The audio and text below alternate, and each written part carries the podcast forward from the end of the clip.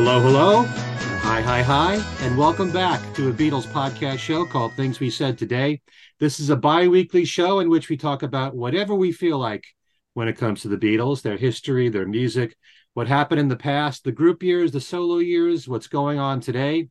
I'm Ken Michaels. I'm one of the three regular co hosts of this show.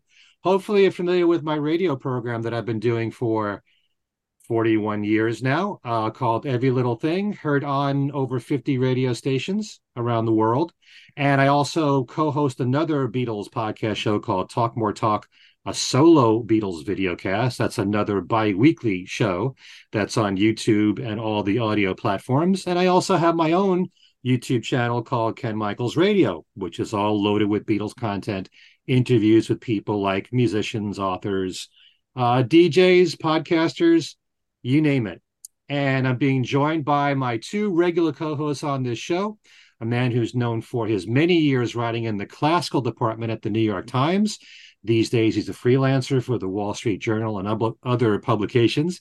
And he's also the author of several Beatle books, From the Cavern to the Rooftop. Uh, got that something?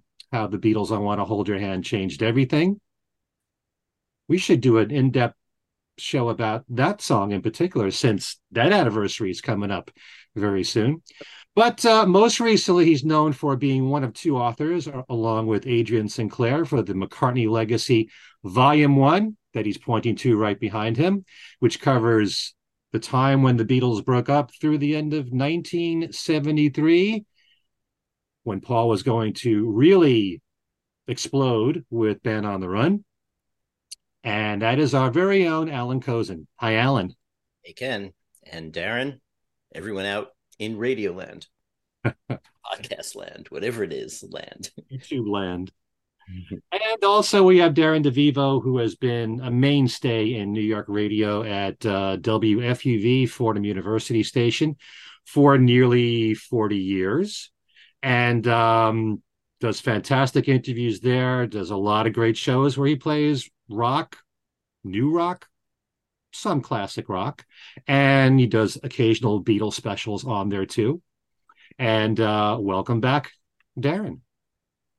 Thanks for having me back. he wouldn't do the show without you. If, after, after every show, I think, gee, is this going to be the one where they then say, you know what, Darren, don't come back. But no, it's great to great to be here uh, after our two Mark Rivera show, Ringo Starr shows. Um, hello, everyone. I wouldn't think of doing the show without you. So, uh, yes, we're back. We have a new show to do right now. And uh, we thought it's a simple idea. And I know we're not the only ones that have done this. We take all the British Beatles albums and we name what is our favorite and least favorite song from each album which is not easy to pull off if you like just about everything that the Beatles have done. But hopefully, in this incredible canon that they gave us, you'd be able to pick out what you think is your favorite and uh, which one you like the least. And by the way, before we even start doing that, there is a distinction between what you feel is the best and what you think is your favorite. Mm-hmm. They're two completely different things. Okay, we're just talking about what what are favorites for us right, right now, right. and um, that can always change, which is what art is all about. Our opinions about them through time. Before we do that, we have quite a lot of Beatle news to get to, and we'll start with uh, the official news that Paul McCartney will be back on the road with his Got Back tour with what is now seven dates in Australia beginning on October the 18th in Adelaide, ending November 4th in Gold Coast, where, along with Newcastle, he'll be playing for the first time. A second show was just added in Sydney. There was a long period from 1993 to 2017 when Paul didn't play Australia at all. And Paul returned to play a series of dates in November and December of 2017. Now, in addition to that, it just so happens that on today, and we're recording this August 7th, it was announced that Paul's doing five dates in Brazil. and that will start November 30th and end December 16th. What's kind of interesting here, and um, you know, Darren was emailing me this, uh, is that there's a lot of gaps here, mm-hmm. long periods of rest in between the shows for Paul in Brazil. And unless he adds dates in between Australia and Brazil, you've got November 4th, the last show in Australia, to to uh, November 30th. So um, there there's time for him to fit in shows in between, but we'll have to wait and see if he takes a rest um, in between. Paul's last full concert appearance was when he headlined the Glastonbury Festival last year. Pretty remarkable, 81 years old. It's going to be interesting to see when this uh, tour kicks off what the set list will be. Will it be the exact same set list that he's been doing um, on the Got Back tour? Will it be two and a half hours to three hours? Will he cut back? Who knows? But um, the whole thing starts in Australia on October the 18th. All right. A very important person in Paul's career has passed away. Mm. That being composer and conductor Carl Davis. Carl was born in Brooklyn, New York, and wound up living in England. He wrote music for more than 100 television programs, including the BBC's Pride and Prejudice in 1995. He created new scores for concert and cinema performances of vintage silent movies, and he also wrote many film, ballet, and concert scores that were performed worldwide. And he's best known to Paul's fans and Beatle fans for collaborating with Paul for his Liverpool oratorio in 1991. This was an eight movement choral work that McCartney and Davis wrote together, with Davis conducting. It proved to be highly successful, reaching number one on the classical charts in Billboard. And um, not only that, but in uh, 2016, Paul recorded a song called In the Blink of an Eye for an animated film called Ethel and Ernest. Now, the film included a soundtrack album, and Carl composed an original score for it. Plus, he worked on many of the instruments and string arrangements for In the Blink of an Eye. The soundtrack also features Carl Davis's recording of an instrumental song that was originally written by Paul's father, Jim, Walking in the Park with Eloise. Paul recorded it in Nashville in 1974 with his band Wings under the name The Country Hams. The new cover of that song was credited with Carl Davis as the artist, and it was made the B side for Paul's vinyl single of In the Blink of an Eye. That vinyl single was just included in the new McCartney singles box set. So Carl continued his association with Paul not that long ago. Sadly, uh, Davis died of a brain hemorrhage on August the 3rd, and he was 86. And Paul himself just issued a statement online. He said, I was very sad to hear that my friend Carl Davis had passed away. Carl and I wrote the Liverpool Oratorio together. It was my first full length classical venture, and I really enjoyed working with him to make it happen. I would show up at his house and we would start writing. I would suggest an idea and he would write it down on the manuscript paper, which made it easy for him to play the idea back to me, and we progressed like that. He was a very skillful and fun man to be with. His enthusiasm was extremely infectious, and we had a great time during the period that we worked together. When we came to perform the piece at Liverpool Cathedral, it was very exciting for me, who had once failed an audition for the choir at the cathedral, to be back there with the Royal Liverpool Philharmonic Orchestra and tremendous soloists Dame Kiri Te Kanawa, uh, Sir Willard White, Sally Burgess, Jerry Hadley, and a large choir for a very special evening. I enjoyed my time with Carl very much and send my love and sympathies to his lovely wife Jean and their daughters Hannah and Jessie. Love Paul. Very sad to hear. I've always enjoyed the oratorio. Um, guys, you want to say anything about this? Well, I was at that premiere, and um, you know, I, I really liked the work at the time. I still do. Um, I've I've heard it relatively recently, um, and it to me it stands up. I mean, it's uh, you know, a lot of my classical colleagues didn't like it very much. Um, I think there's just a lot of suspicion of a pop guy writing a classical piece. But um, the thing is that that you know these movements are really just extended song forms, and McCartney can write a song form. You know what I mean? Uh, they they really were quite melodic. There was a a, a long violin solo in it, which uh, made me feel like you know he could be a really good concerto composer if he if he went in that direction um, but i enjoyed it and um, i heard it again when it was done at carnegie hall and uh, you know obviously the the recording is out there for people to hear and uh, and and I think people should um, you know spare spare the 90 minutes or so that it takes to uh, to hear it and give it a spin. Yeah, I think all of his classical works are worthy of uh, a re-examination. But um, I've always loved the oratorio because as soon as you hear it, it, it sounds like McCartney. I mean, there are certain melodies that you just know sound like something he would write. Yeah.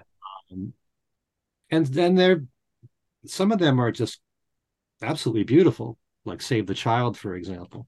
Oh. But um, yeah, and the singing is tremendous, and just love the whole thing and just admire him for going so much further than just writing a pop song with a classical arrangement. To do a full blown one takes a lot of work, and he continued to do that with Standing Stone and you know other works, the ballet, Ocean's Kingdom, Ecce Cor Meum, the, the uh, one he wrote for Linda and he has a, a bunch of um, shorter pieces, not all of which have been recorded. Um, but uh, I think when Standing Stone was done at Carnegie Hall, uh, the first half of the program was devoted to those, and I accidentally recorded them. Yeah. Um, so, so they're floating around out there. Well, we, you know, we hope that a lot of this unreleased stuff will will come out eventually. We were talking about that um, on on my channel um, with Luca Perasi, what we'd like to see from McCartney and the, yeah, the guitar concertos. Spinell, uh, classical guitarist. There was a, a, piece that that Paul wrote, which still hasn't been released yet. There's a whole bunch of other things that we've heard about. Stately Horn, a horn piece uh, that's never been officially released. Um, and some things, more interesting pieces from him came out on Working Classical as well. Then there's a leaf, you know, the whole piano piece there. Anyway, I digress. Um, did you want to say anything about this, Darren? No, I just that I always I, enjoyed all of Paul's, but I don't pretend to have really a classical ear. Uh, I I enjoyed all of his classical pieces. Um, I think Liverpool Oratorio was a special one because it was the first one, and it was it was the uh, the novelty of McCartney branching out into into this direction. I remember being very uh, at the time very tuned into it when it was on PBS. Hmm. It was um, I'm trying to remember now. There was documentaries, which I'm assuming was PBS uh, upon the album's release. Um, and I knew that Carl Davis was was like the the guy that Paul, you know, uh, needed to kind of like bridge that gap between the pop and classical world for him. Uh, and and was sad to hear of his passing. Uh, but uh, you know, it's been a long time, many years since I've played the oratorio. Maybe I'll I should actually pull it out maybe this week. Um, but you know, um,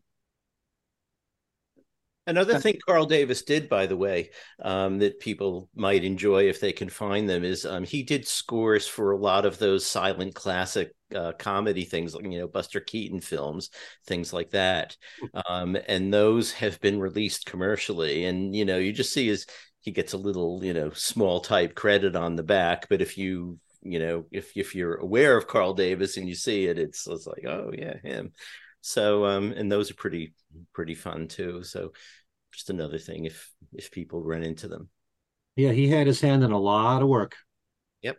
You know, there's a lot there to explore if you care to.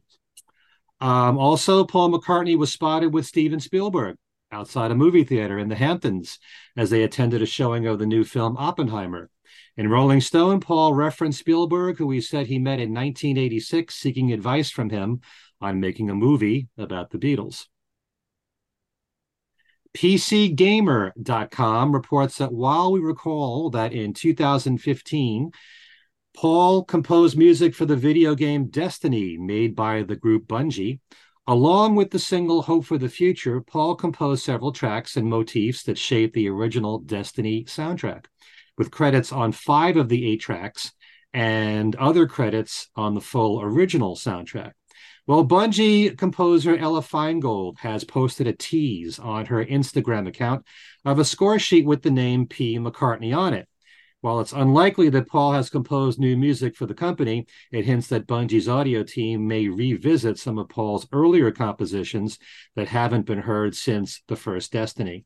We will know when the run up to the final shape comes out, due in early 2024.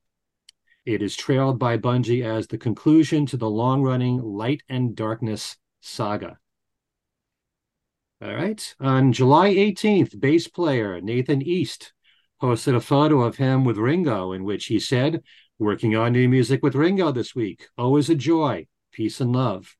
So we do know from what Ringo has said that he plans on releasing three EPs. One, the first one, he said is already in the can. And he said that he would record the second one in between the two tours with the All Star Band. So that's what he's working on now. When he's finished with the All Star Band, uh, the next tour, then he's going to work on the third EP. The All Star Band resumes touring in the US on September the 15th, and that runs through October 13th. A new book comes out September 7th called Shake It Up Baby the Rise of Beatlemania and the Mayhem of 1963 by our good friend Ken McNab, who's best known for his book And in the End, The Last Days of the Beatles. It's all about the remarkable year when the Beatles broke out in England, a real roller coaster ride filled with recording sessions, almost 300 concerts, BBC radio and TV appearances when they were transformed into the biggest success story of the year in their native country. Okay, and we did interview Ken several years ago when uh, and in the end was released. You might want to check that out on our uh, audio platforms and on YouTube. The Chicago Fest for Beatle fans takes place this coming weekend, August 11th through the 13th, at the Hyatt Regency O'Hare in Chicago. Special guests include Greg Bissonette, Jay Bergen, Pattie Boyd, Billy J. Kramer, Joey Molland, Terry Sylvester, Ken Womack, and our very own Allan Kozinn. If you ever notice why the price of the tickets went up, it's mainly because Allan's included. Allan, yeah. Oh, yeah, right. you can go to thefest.com for more information on that. So if you want to meet Alan in person, I'll be there. He will be there this coming weekend. Every if, if, you want to meet Ken and I in person, you're right. out of luck. We're not going to be there. Sorry. We'll be there in February. All right. Every year since John's passing, the group Theater Within have been doing tribute concerts for John. This year will be their 43rd show, and it will be headlined by Graham Nash, with other special guests including Judy Collins, uh, Rita Coolidge, the Kennedys, Willie Nile, Rosanne Cash, and Marc Cohn. The show takes place December 2nd at Town Hall in New York City. For more information, you can go to their website, which is lennontribute.com org. Uh, a couple of passings we need to mention here. Um, the loss of singer, actress, and fashion icon Jane Birkin.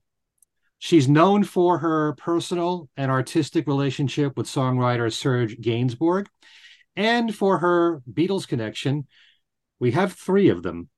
Uh, she played the main role in the film Wonderwall of the mm. very attractive model that lives next door to an eccentric scientist played by Jack MacGowran, who is like a peeping Tom, uh, looking for Jane through a hole in the wall between them. The 1968 movie had George Harrison do the film score, and ironically, Jane Birkin's character's name um, happened to have been Penny Lane. That was her name in the film. George, Pattie Boyd, Ringo and wife Maureen, and Jane Birkin were seen together at the Cannes Film Festival for Wonderwall. And you could actually see photos of that on YouTube. It's kind of like a slideshow in a way. of uh, of all those people together at Cannes. Uh, but there's one other connection. Um, actually, no, there's two other connections. Yeah. Uh, she and husband Serge had a daughter, Charlotte, for whom Paul McCartney wrote a song and played piano, guitar, additional drums, and probable bass for the song Songbird in a Cage, released in 2017. And with special thanks to Ricardo Miguel, a listener from my Talk More Talk podcast, he told us that Jane released a nostalgic song in 1978 called X Fan Day 60s, where she mentions all four of the Beatles in the song, which you can check out on YouTube if you like. We all heard about the passing of Sinead O'Connor at the very young age of 56. One of her songs from 1994 is called Famine, which dealt with the Great Famine and how it impacted Ireland. And she sings the lines of All the lonely people, where do they all come from? All the lonely people, where did they all belong? Taken, of course, from Eleanor Rigby. Another big shock of uh, major passing there in the music industry with Sinead O'Connor. Finally, we send out a very happy 80th birthday going out to Denny Seiwell, who hmm. turned mm. on July the 10th, and also July 26th. Mick Jagger turned 80 as well. Okay, that's all the news we have for you this time. Plenty there, packed from the last several weeks. So, as we said earlier, our show this time, we're going to be just having some fun talking about what we feel are our favorite songs and least favorite songs from each of the Beatles' British albums, from Please Please Me through Let It Be. And um, you know this this is not an easy thing to do because I've always said the Beatles catalog is so solid from start to finish. You know, I happen to like every song in the Beatles catalog. Of course, not all at the same level. We all have our favorites. We also have the ones that are at the bottom of the list. And I should also point out that when we talked about doing this, I said, well, you really can't count something like Her Majesty or Wild Honey Pie or Maggie May or even Revolution Number Nine. You know, they're in a different category. They're not the the real short ones. There are not complete songs. That's how I feel anyway. I would not put them in the same category as the others. Otherwise, it would be easy to say Abbey Road, Her Majesty. you know, um, but I'm leaving it up to my my two co-hosts here. If they want to put those songs in there, they they can do so. Um, Revolution number nine, I look at as being an experimental piece. It's certainly not, you know, a pop rock song. Um, however you want to categorize it, if you feel you want to put that in your in this um, category of favorite or least favorite, and don't laugh when I say favorite because I have a feeling it might be Alan's favorite from the White Album. I know that give anything away, but I know that you think really highly of Revolution Number Nine. So we're going to go through all the albums in chronological order and find out. And if you want to, you know, if you want to have a couple of favorites or a tie, that's okay because, you know, these are yeah. solid, you know. And and may I just add that I'm sure that I'm speaking for both of you when I say this. If we did this show again on Wednesday in two days mm-hmm. now, our picks would probably be different. Could be you know, at least with some, in some cases, with certain albums, I found a few cases where trying not to get run, it was almost impossible not to have runners up or honorable mentions, or this would be something that a week from now I would probably pick as my favorite. Um, so, well, that's why I like to say opinions opinions change over time. Right. Maybe songs that you didn't think that highly of early on in your life, and now you think they're brilliant or maybe vice versa. Maybe songs you don't like as much, or maybe songs that you're kind of burnt out on. Then maybe some Beatles songs that maybe you are, and some songs that you're discovering now and really appreciating much more now. So that's what I'm actually interested in seeing what the two of you pick in the least favorite category for the albums, because I found that on more than one occasion, my least favorites tended to be songs that I was a little tired of hearing, that I was burned out on, um, in on on in numerous cases that was that was the you know situation with me. So I'm interested to see. And also, you know, there's one thing that's kind of important to mention here, and that is that the songs that are played the most tend to be the hits, the hit singles. Mhm. Beatles prided themselves, in most cases, with making sure their singles in the UK weren't on their albums, with the exception of the the the movie albums, A Hard Day's Night and Help. You know, so there's a good chance that if there's a single that maybe you're tired of hearing, they're not on these albums. Mm-hmm. We didn't do past masters. We should. Right. Right. We'll save that for another time. So let's start with Please Please Me. And Alan, why don't you give us your choices? Favorite and then least favorite. Okay. Um, favorite. Uh, you know, if I go by um, whatever, you know, when I've made mixtapes, what I've put on, um, you know, I, I, I tend to think of I Saw Her Standing There as my favorite on that album, but looking at the track listing today, um, I kind of thought I wanted to switch that to Please Please Me itself, just because it's so energetic and fresh and you know that, that it just doesn't get old you know? So it's um their second single but it's uh it, it really kind of huge leap beyond love me do from my point of view. And uh so i'm to go with that um because of its energy and its uh you know the those those those those chords in between the lines and all that. There's just a lot of nice little details in that song Hmm. i really like. Um and my le- my least favorite i'm gonna go with ask me why the b-side. Um hadn't thought of that. Um just because um to me it sounds i mean you know like you had said, there there aren't any Beatles songs I don't like. Um, you know, just stipulating that you know, as as I often say on here, they're the zenith of Western Civ, and I'm mostly not joking when I say that. Um, but ask me why strikes me as you know, it's got that sort of you know, slightly kind of Latin beat and it, it just seems to me a little old fashioned for what they were doing. It seems that Ask Me Why was the kind of song that they were overthrowing with things like Please Please Me. Um, so I'm just thinking if okay, if if I had to listen to only 13 cuts on Please Please Me, I might skip Ask Me Why. And Alan, what was your favorite again? Which is the one you went with? I think I went with Please Please Me. Right, right. In It's 10 minutes, crap. it might change back to a I saw her standing there. Whatever. It's interesting that you said please please me because I remember in one of our shows, Darren said that when he hears please please me, he thinks oldies. Hmm.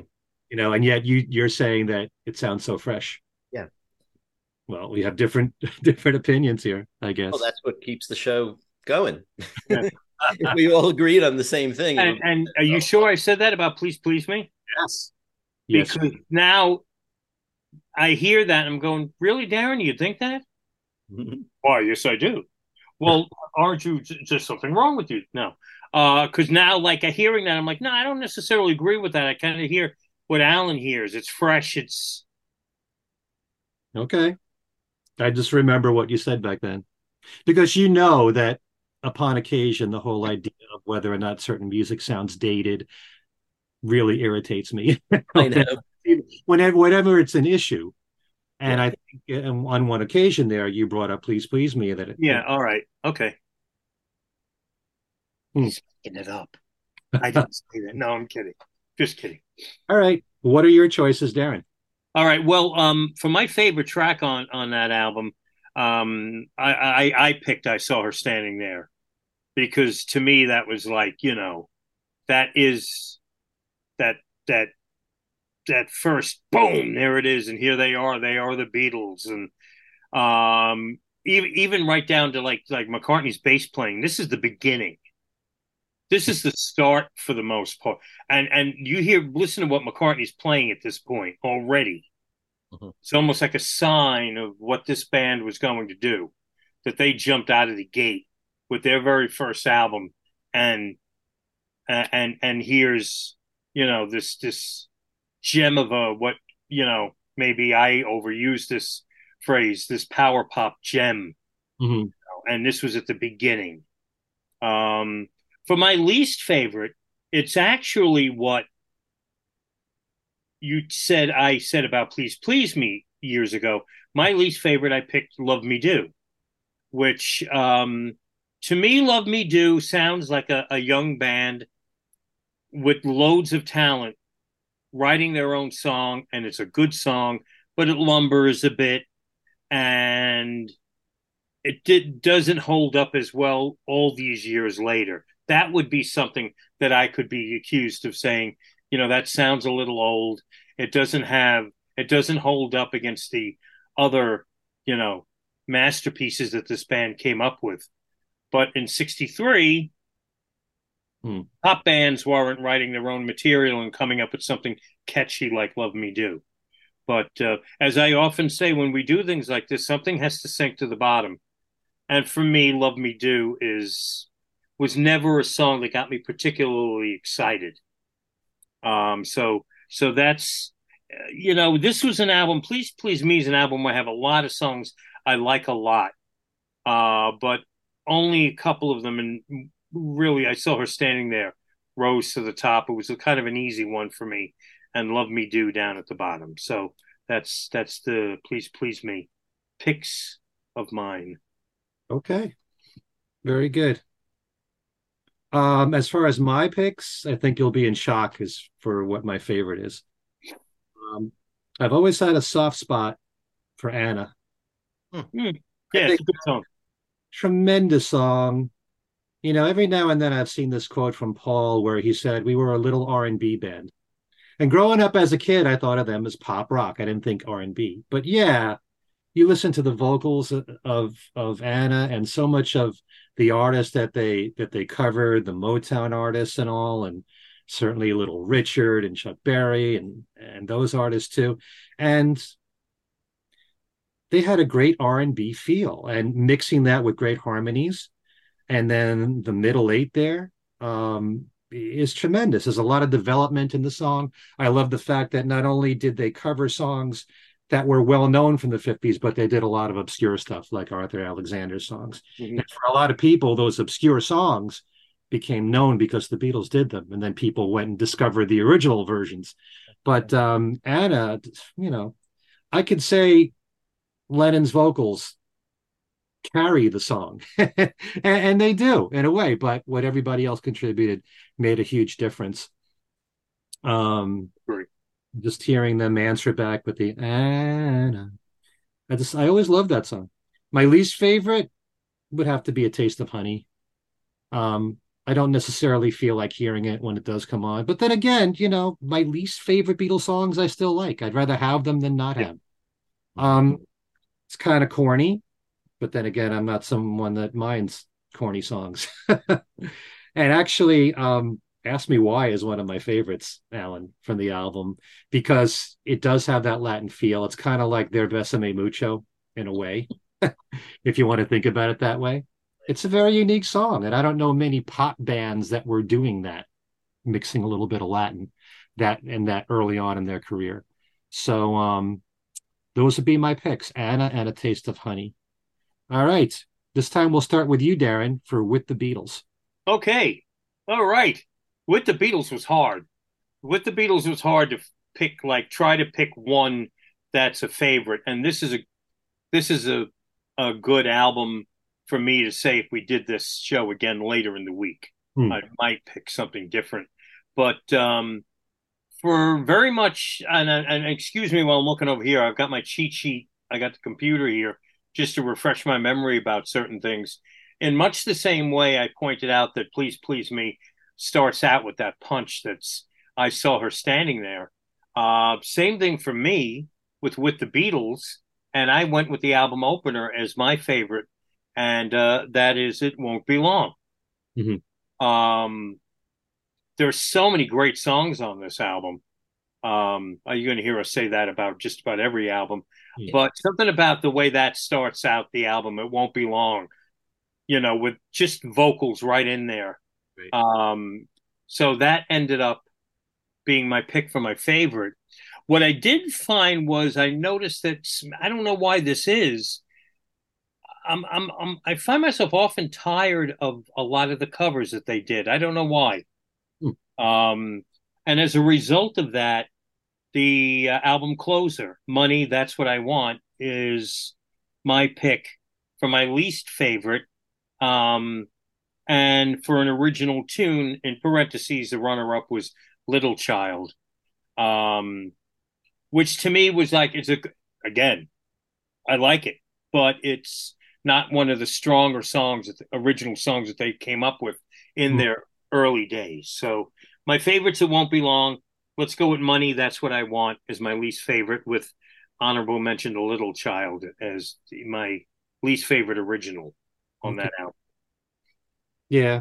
You just got me thinking, Darren. One of the one of the things that the Beatles did, one of the many things, their introductions were always so great. And there are certain songs where it just starts immediately with vocals, like it won't be long, you know, and it just sucks you in to the song. Yeah. you know? Um yeah, that there are certain songs that are just like that. Um in fact, my choice and with the Beatles, which I'll get to after Alan, does the same thing. Mm-hmm. But um yeah, Alan, what are your choices? Um so for my favorite, it was All My Lovin'. Um beautiful song, beautiful arrangement that they came up for with uh, for it. Uh, you know the the sort of tremolo guitar, you know, strumming and the um, uh, the bass line. You know, Darren mentioned the bass line for "I Saw Standing There," which is a great bass line. However, it's also the bass line for Chuck Berry's "I'm Talking About You," whereas all my lovin' is totally original you can't i can't i can't find it anyplace else um, and it has it has that kind of walking you know boom boom boom boom boom boom boom boom boom boom boom boom boom boom boom boom you know that's a melody in itself it's counterpoint really um so yeah all my loving uh and my least favorite was little child um little child just seems uh, you know, in the context of the whole album, and you have to pick one as your least favorite, it, it, just seemed maybe a little sort of commonplace. It does have a lot of energy. Um, it also, you know, I should go back to the Lewisohn Sessions book and read about the recording of it um, because there, there's something strange about like when the piano solo in the middle um, it just there's just some weird sound shift that goes on that has always sort of bothered me a bit and i bet when they get around to remixing that album that is going to get fixed. It's going to be smooth all the way through and and that i think will really improve the song or perceptions of the song a bit. Um, so those are my two. Okay. Well i also had all my lovin' as my favorite. Something about that song um, you know as soon as you hear paul start the vocals and it's right in your face it just grabs you yeah. And that's like I said, it's it's a great trick to have. And you know, when you listen to the beginning of the song and it immediately gets your attention like that, and then it just sucks you in. Um, Can't Buy Me Love is the same way. When you start off with vocals like that, you know, goes right into uh, well, Can't Buy Me Love goes right into the chorus, but and for all the reasons that Alan mentioned, that walking bass line, which adds so much to it, and um, you know, it was the the appropriate choice to um, to be the first song on the Ed Sullivan Show. you know, it just gains your attention as soon as you hear it. Um, and also, my least favorite is Little Child. I think it's kind of um, simplistic as a song, maybe too simple a song but even still it has a lot of energy and a lot of drive to it and i still like it and i love the harmonica solo in the middle so like i said even my the least favorite are songs that i still like you hmm. know i don't hate any of these songs by any means you know if if your least favorite is a song that you still like anyway you're doing a great job so you know, with all my love and um, there's like just as another sort of personal thing. I mean, it it it it was one of those songs early on in the Beatles' career that got adults interested in them. I mean, my parents really disliked the Beatles and they disliked them, I think, on principle because of the hair, because of this, because of that. But one day I was playing some of their stuff on my guitar from a songbook, you know, one of those songbooks that used to come out, and was playing All My Lovin'. And my mother came by and said, That's the Beatles? Well, that's really good. So, you know, it, it, it had that kind of appeal because the melody is so strong. You know, if you you want to be against the Beatles for whatever reasons, you sort of discover with all my lovin' that you cannot sustain that argument musically. You can be against the hair if you want, although you know years and years later when she was uh, you know in Florida going to a garage sale and she got uh, she found a copy of Meet the Beatles and she said, you know the one with the picture of them in shadows with the really short hair. I said you didn't say that at the time. but all my loving was like it, it just seemed to me that like that's the gateway drug for adults i think it was, i think it was my mother's come to think of it i think my mother liked that song a lot. Um my cousin I, I think it was my cousin gave me his copy of meet the beatles. Uh it was pretty beat up and i helped beat it up even more because i was so young. I'm probably like four years old. I seem to remember my mother gravitating to all my loving too. So probably when Ken says that it's the perfect song for them to open the Ed Sullivan show with, that's another reason, you know, that that appealed to everybody, that song. Mm-hmm. That's a that's a fun aspect to talk about with the Ed Sullivan show. How much thought was put behind the songs mm. that they performed? You know, it was very clever to put "Till There Was You" in there. Mm-hmm. Yeah, that also would appeal to older people who like show music, for example. So uh, yeah. Um, I think for my mother, I don't remember if she liked All My Lovin', but she loved and I Love Her. Mm. And I think um, yesterday was the you know the big change for a lot of people yeah. to just notice the Beatles then, the ones that the older generation that resisted them or thought that you know this was another pop group that wasn't going to last very long. Yeah. Um, anyway, so a hard day's night. Alan, your picks. Okay. Um, you know, it was a hard one because with um, some of the others, you know, I, I went making mixtapes. I knew what I had chosen, but um, I'm not, you know, with Hard Day's Night, uh, I probably chose Hard Day's Night, and you know some of the and, and, you know and if i fell and, i love her and you know but i went this time with i'm happy just to dance with you because um excuse me i like the song. I mean it's not an amazing inventive song um, as as as many of theirs are but it's it's a good song for the time and for what it is and a good vehicle for George. I like the way he sings it. Um, and it has a really kind of interesting chord progression um, and also the way the chords are played rhythmically. There's like a rhythmic thing going on under George singing the tune.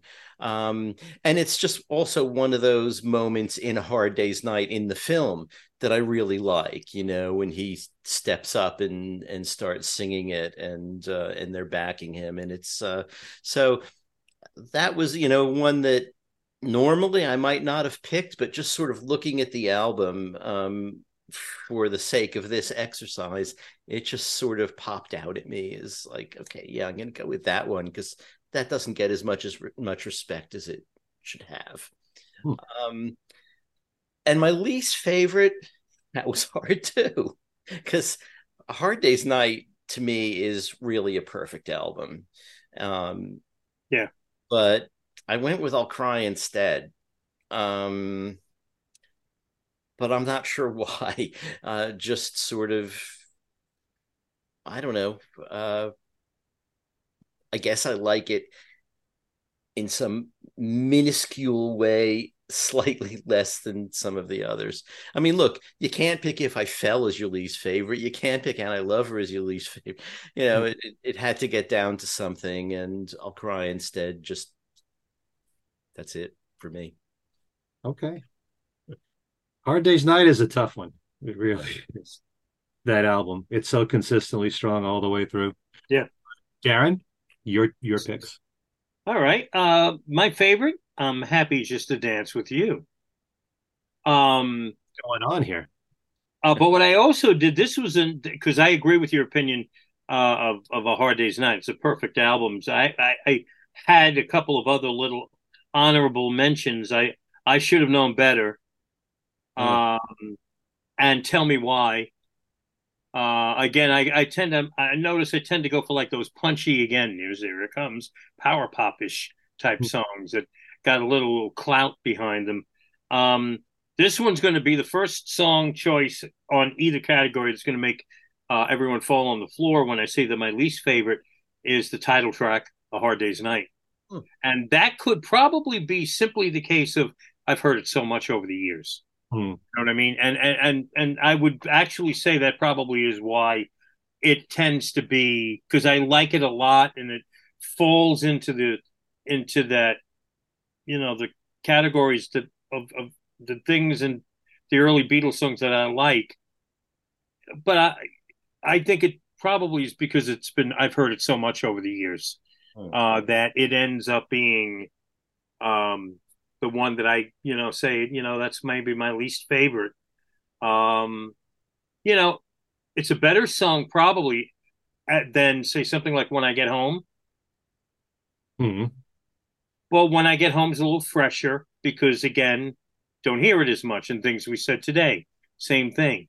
Um, that's why I ended up going with the Hard Day's Night, as strong and brilliant of a song as it is. I think it's simply a case I'm just a little tired of hearing that. Yeah. You know. Shame. I I try not to let exposure and airplay affect my opinion. You know, it's it's still, you know, I know exactly what you're saying, um, Darren, because when it comes to favorites, I veer away from the hits because those are the ones that I've heard the most. I try to focus on the ones that don't get as much airplay because they sound fresher that way. I think it's a radio thing, actually. Uh, it sounds funny, but in general, I have had um, in through the years at WFUV, there have been bands, albums, and songs that at one point, you know, I used to go crazy for. Hmm. That one day I was like, you know what? I'm okay if I never hear this band again and I like them. That's one of the bad things about actually when you work in radio hmm. that you can get tired of things you like a lot because hmm. you're hearing them every day in a in a certain setting. That when you step away, it's like, no, nah, I don't, I don't have to hear that. But I love it so, and I don't want to hear it. What's wrong with me? The sort of Layla, Layla slash Stairway to Heaven syndrome. Yep. Yeah, yeah. I used to. Yeah, Layla's a good example because that's one of my favorite albums of all time by any artist. Uh, and when Layla used to come on the radio years ago, um, volume went up. And today, not so much. And I think the backlash against Stairway to Heaven, now when I hear Stairway to Heaven on the radio, I'm like, ah, oh, you don't hear that often. Never thought I'd say that. You know, because everyone back, you know, they backed off it for. Yeah. Yeah, I was so burnt out on Stairway to Heaven very quick. Yeah. yeah. Um, you know, it's taken me so many years to to enjoy it again when it does come on. Yeah. Always recognizing the fact that it's a great song. My wife often brings this up when we started dating and uh he actually does have to think what year. 91. Um we were in the car and I, I had a classic rock station on. Um Stairway to Heaven comes on. And I must have I responded to oh playing this again? And my wife goes, That sounds nice. I've never heard this before. Yeah. And I was like, Oh, to have your ears. you know what I mean? Um, it was like this song, and then I go on to explain to her is the one. This and maybe like maybe Freebird or something.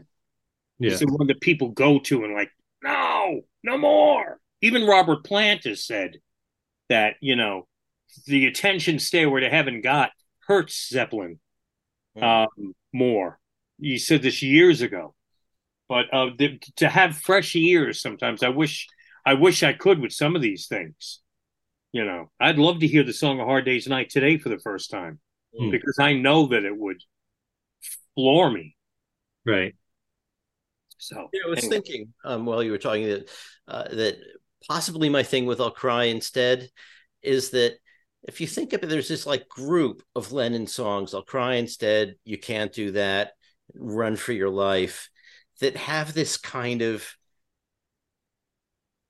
not nice edge. You know, it's like it's like aggression and uh, and anger and uh and maybe I, and i think i i see i'll cry instead as part of that kind of thing like all those songs really but still. There's just there's just a, a a mood about them. Anyway. "Run for Your Life" is a little disturbing, though. Oh, however the disturbing line is really lifted from an elvis record. You know? No one blames elvis. No no one comes up with you know uh, that elvis is, is is a problem. It's always lennon and run for your life and even Lennon said he was he it's one of his least favorite songs of his, or one that he really didn't like at all. Hmm. But um, I didn't write it down, Alan. What did you pick as your least favorite on a Hard Day's Night? um i'll cry instead Right, right. Okay, okay. I forgot to write it down. Okay. For me, A Hard Day's Night was really impossible. I knew I wasn't going to pick A Hard Day's Night for a favorite. I knew I wasn't going to pick Can't Buy Me Love. I'm, I veer away from the singles. So um, I happened to, I put four songs here for a favorite because it's really impossible. Um, I have You Can't Do That, despite what you just said there, Alan, being an aggressive, violent type song. It's just such a solid rocker. And, um, You know what? Um, I was just saying about the Beatles being an R and B band. I neglected to say that on their original songs, they can sound like an R and B band, and such is the case with "You Can't Do That."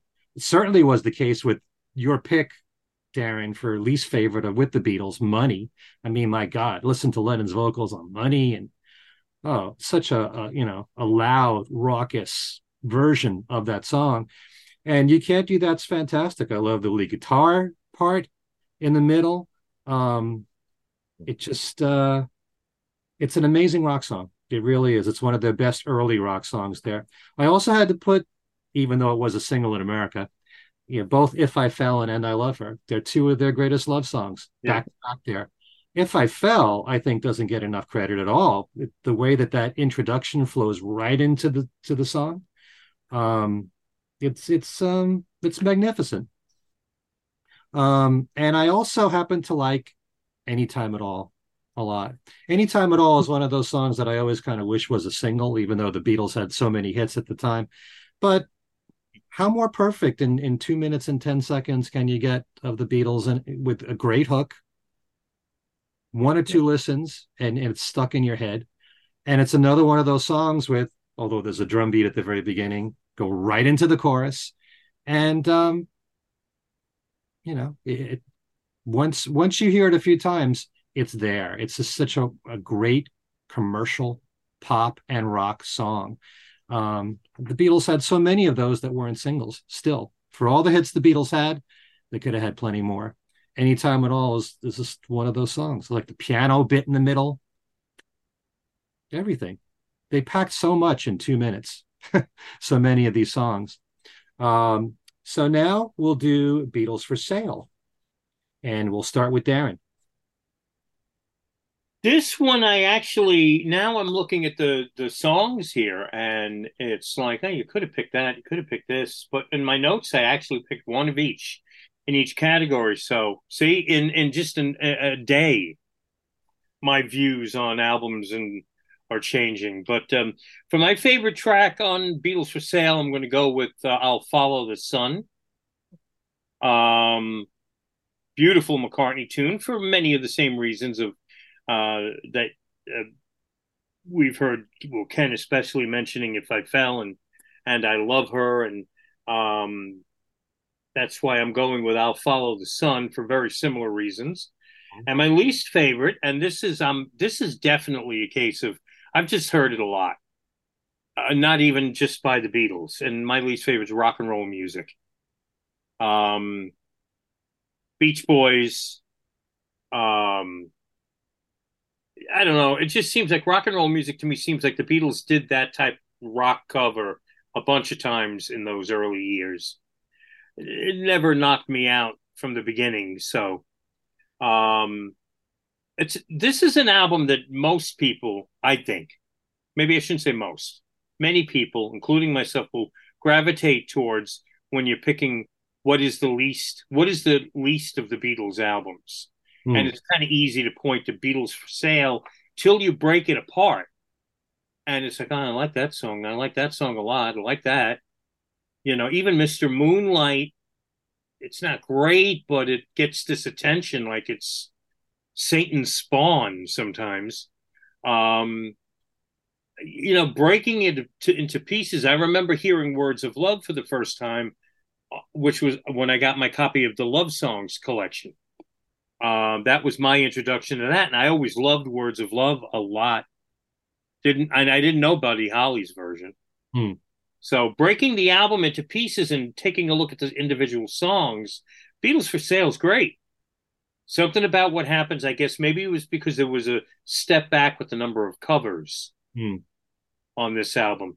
So rock and roll music's my least favorite. I'll follow the sun uh, is my pick for favorite, but every little it could be every little thing tomorrow, you know, or uh, um, I think it's very ballsy to have no reply and I'm a loser uh, up up top of the the beginning of the album, especially I'm a, a song like I'm a loser right mm-hmm. up at the beginning of the album is I, speaks volumes for Lennon the songwriter, mm-hmm. you know, and what the Beatles how the Beatles were in a world all to themselves. So, but I agree. Alan. Okay. Um, you know, we I think we did a show about Beatles for sale once. It might have been in the pre-Darren era. Um there was a pre-Darren era? It was, yes, yeah, primordial. um and and um and, and I think in that show I said it was one of like that and Let It Be probably are my least two least favorite two Beatles albums. Um and and for me it was because sort of after all the touring and the filming and the you know everything that they had gone through um, bef- right up to when they made Beatles for Sale, it just seemed to me that they were kind of you know tired. They really needed a a break. They, if they had a two month break before Beatles for Sale, it would have been a completely different album. But maybe it wouldn't have. Anyway, uh, my choice for the best um, is Eight Days a Week um i just love that song you know it has a fade in it's got a great chord progression um, we know from anthology that they experimented with different uh, meters and uh, you know settled on on this the harmonies are great um, lennon has said that you know it's just a throwaway song he didn't really care about it and fine you know if you're john lennon you have the luxury of saying stuff like that. Um, as a listener it's a lot of fun. Um, so and my least favorite is mr moonlight um, and i'm not sure entirely why. Uh, i think i know why. Uh, i mean john's vocal intro that is just incredible you know mm-hmm. it, so it's it's hard to sort of dislike a song with that kind of performance. I think what it is that bothers me about it is the organ part. Yeah. You know, that it just I don't know, uh, you know, I, maybe if they had done it without an organ part, I might have a totally different view of it, but I just don't like the organ part. So maybe that's that's it. But okay, 8 days a week and Mr. Moonlight. All right. I'm just realizing that I never gave my least favorite from A Hard Day's Night. oh. Okay. quick. So my least favorite is When I Get Home. Hmm. But I think I said uh, not too long ago that it's a song that I'm really appreciating a lot more now. It's one that I didn't give enough credit to. Kind of, you know, when you think about it, it starts really odd with the whoa ha part. Um, but again, another song with a, a real strong R and B feel to it. And even John said it was like a Wilson Pickett type song in yeah. his mind. Um, There's one other thing in its favor. Um, years ago, Mitch Miller Remember Mitch Miller sing along with Mitch? Mitch Miller, you know, he he had been in charge of Columbia's pop stuff, and he just was totally anti rock. And he was anti rock way after he left Columbia and was just an old guy. Yeah. Hear that? That was Mitch. I think, I think it was an ice oh ice cream truck. Anyway, um, Mitch Miller did this uh, interview where he said, "You know, I, one of the reasons I hate rock and roll is because they never have words that are more than two syllables." And I thought, when I get home, I've got no time for trivialities. so that is my response to Mitch Miller when I get home. anyway, come on, Mitch, don't sit under the apple tree. Mac. With anyone else but me? He'd prefer that. There, we'll discuss trivialities under the apple tree. All right. Beatles for sale. I'm sorry to tell you this, Darren. Yes. My favorite is rock and roll music. Okay. Rock and roll music is electric. I love their performance of it it's needless to say, John gives a great performance vocally. It's got so much energy in it. It's like two and a half minutes. An overall great performance. I love the the fact that you got um, John and Paul and George Martin at the piano, which really drives the song, especially towards the end, the high notes that you hear at the piano. Um, and you know, over the years, I've come to really appreciate the original versions of songs that the Beatles covered. But in the case of rock and roll music, I have to say the Beatles version is the best. Never cared for the Beach Boys version. Chuck Berry, of course, is it's a fantastic version. But there's just it's just it's lightning when you listen to the Beatles performance of that. And um, you know, I don't think we give enough credit to the Beatles for doing great covers. I know how much we love the original songs, but the cover versions that they did, they did in most cases fantastic jobs. Um, my least favorite. Oh, wait a minute. I also said um, kind of like a runner up uh, a favorite. I really like what you're doing a lot. I think that song doesn't get nearly the credit. It's not one that people pick out um, too much, but I love Paul's vocals on it. It's got a great melody to it. Um, and you got that timpani introduction there. Uh, yeah, I should be saying every little thing, shouldn't I? Since it's that's my radio show. And uh, actually, that I believe that could have been a single, but Brian Epstein told Paul that it wouldn't be. He didn't have enough faith in it. Oh. You read the the comment that Paul made. It was something like he was kind of writing off every little thing. At the time, he thought it could be a single, but Brian didn't think it could. Anyway, um, and least favorite. Uh, I don't want to throw a dart at the song, but Mr. Moonlight only because I like all the other songs more. And I don't mind the organ solo in the middle because it's something that's different. If you listen to the version that the Beatles did live at the Star Club, where you had um, the lead guitar part on there, it didn't sound like it fit that well to the song for Mr. Moonlight. Um, so they had to use some other instrument for the solo, and the fact that they didn't use it that often makes it stand out a little bit. Um, and of course, like we said, John's vocals are off the charts. To start off the song the way he did, what strong vocals like that, you know, I love it. It's another example of uh, of a corny song that I still love. Um, all right, that's it. Let's let's uh let's do the next one, which is help. And Allan, what are your choices? Okay, it was a hard one too. Um, I was thinking of um, "You've Got to Hide Your Love Away" partly because the chord progression is the same chord progression as is used in the finale of the Mozart 41st Symphony. Um, but I went with yesterday because you can't. I, I don't know. Darren was, I think, had said that he was gonna. Uh, well, we'll see what Darren does.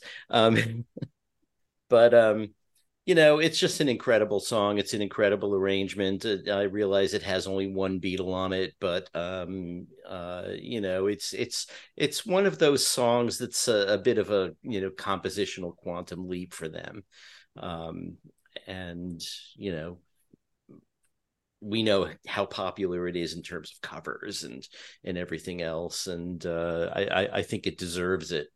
Um, for least favorite, tell me what you see.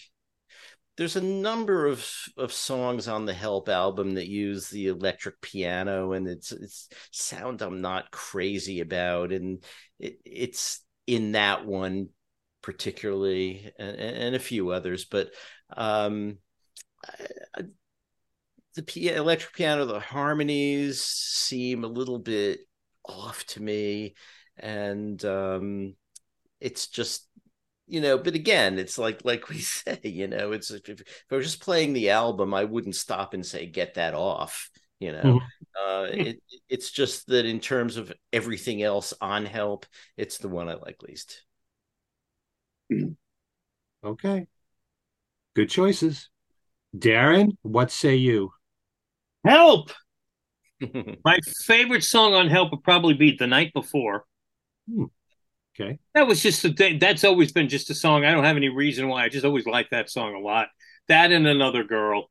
Although I did put in parentheses because I, these Rubber Soul and Help. I still to this day, the U.S. version and the U.K. versions, I get confused. And I good thing I checked and just double checked the tr- track listing on the U.K. Help because I would have forgot if I needed someone. Um, uh, so that was like an honorable mention. I was considering going with if I needed someone, but um, think for yourself. I'll pick first. I love the what is the fuzz bass on on on that. You're jumping to Rubber Soul now. I am because I'm reading the wrong line here. So strike this from from your record, folks. You didn't hear any of that. Um, uh, I know many of you don't pay any attention to me in first place, so hopefully you weren't paying attention. Uh, the night before, I see what I did here with my notes. Uh, the night before is my pick for help. Hmm. Okay, favorite, and the honorable mention was I've just seen a face. That's what I meant to uh, to say. But uh, so the night before, and I'm going to kind of get off camera here so I don't get hit with anything. When I pick yesterday is my least favorite uh, from Help. Hmm. Uh, and I don't know what it is about yesterday. To me, I find it dull. Hmm. I've always found that the the the the, the melody of yesterday to be dull. Really? Uh, it just seemed it's not goes and doesn't it it doesn't work for me. Never did yesterday. Um, with Dizzy Miss Lizzy is the you know outside for much the same reason that I would pick rock and roll music on Beatles for sale. Dizzy Miss Lizzy was something I was a song I almost went with for help but then I was like, no, I got to go with yesterday. This is how I feel, you know, and I, I'm going to stand by it. Be nice. Keep your comments nice. Darren, you're a nice idiot. so the night before and yesterday for help. Okay. Never thought I'd see the day when somebody would pick yesterday as their least. Well, I picked it for something else we did a show uh, like maybe last year, and I don't recall why, but I've I've said that uh, it's a song that like I'm kind of off, tired of. That also is playing into it still, right. also because it's so overexposed. That doesn't help. Hmm. Okay. I All think right. it sort of speaks to the strength of the Beatles catalog if yesterday can be someone's least favorite song on a Beatles. Yeah, that's true. Uh, my choices here for help are kind of like what I said about Anytime at All. This is a song that should have been a single. You're Gonna Lose That Girl. It's probably my favorite. I mean, you talk about an infectious song, an infectious melody, the vocals, the harmonies, the girl group thing going on. John singing, You're Gonna Lose That Girl, and the others, Yes, yes, you're gonna lose that girl. Um, it's it's just an amazing pop record. You know, it's every now and then I like to talk about songs that should have been singles, and um, I realize it's being greedy because the Beatles had so many hits, but there's still so many that could have been. Um, the songs that were album cuts by the Beatles were stronger than a lot of artists out there with their own singles. That's just how great the Beatles catalog was. And um, yeah, it's that they nailed it on that song. Well, they did on all their songs, really. Least favorite, probably "You Like Me Too Much," which I still like a lot, main, mainly because of the the piano introduction and the honky tonk feel that it has. But Darren got me thinking about Dizzy Miss Lizzy. While I like the song and I love John's vocals a lot, it's the same guitar riff throughout the whole song. Mm. Na, na, na, na, you know, over and over and over. There was a little variation, you know, might make it a little bit interesting. Um, it's kind of the problem I have with Not Guilty. you know, it's that repetitive oh over and over and over and not doing anything else with it. But um, yeah, so those would be my choices. You're going to lose that girl, and least favorite, you like me too much, and Dizzy Miss Lizzy. Okay, Rubber Soul. This should be fascinating. Rubber Soul and Revolver. Oh my god. Yeah, hard. Really, all of them. but um, you start, Darren for Rubber Soul. I already kind of blew it with the, my pick for favorite because I mentioned I was reading the wrong line here. Um, Think for yourself was the one I went with from the UK Rubber Soul, but it's it is the truth. That's probably the one album where the difference between the US and the UK still to this day I get confused over what songs belong where. Hmm. Um, so um, think for yourself though. Uh, would today was my pick for Rubber Soul. But Rubber Soul is the type of album where, as I said earlier, later in the week, if we did the show again, I might pick if I needed someone, which I put as my runner up mm. uh, from the UK Rubber Soul. And here's another one that's going to have people scratching their heads, I'm sure. My least favorite from from the UK Rubber Soul, Drive My Car. Again, it could be another issue of overexposure. Um, I don't know. I find it, I find it to be a little bit of an awkward melody. You know, the the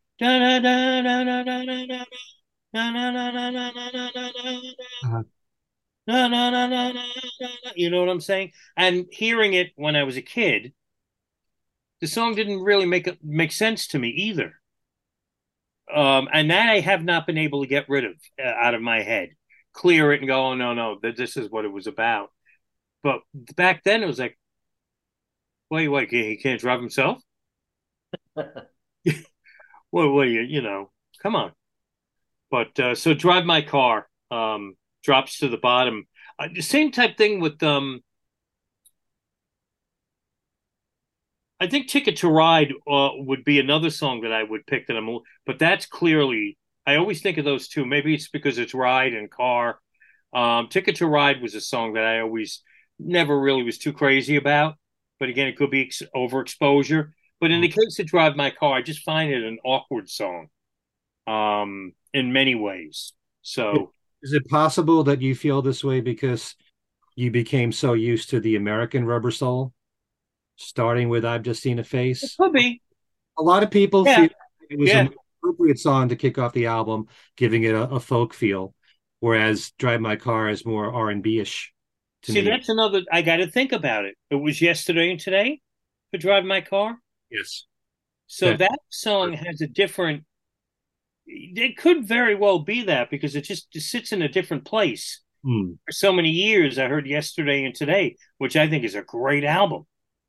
Um, one of the few times, maybe the first time, where Capitol kind of did something that you're like, you know, they put together a nice album here.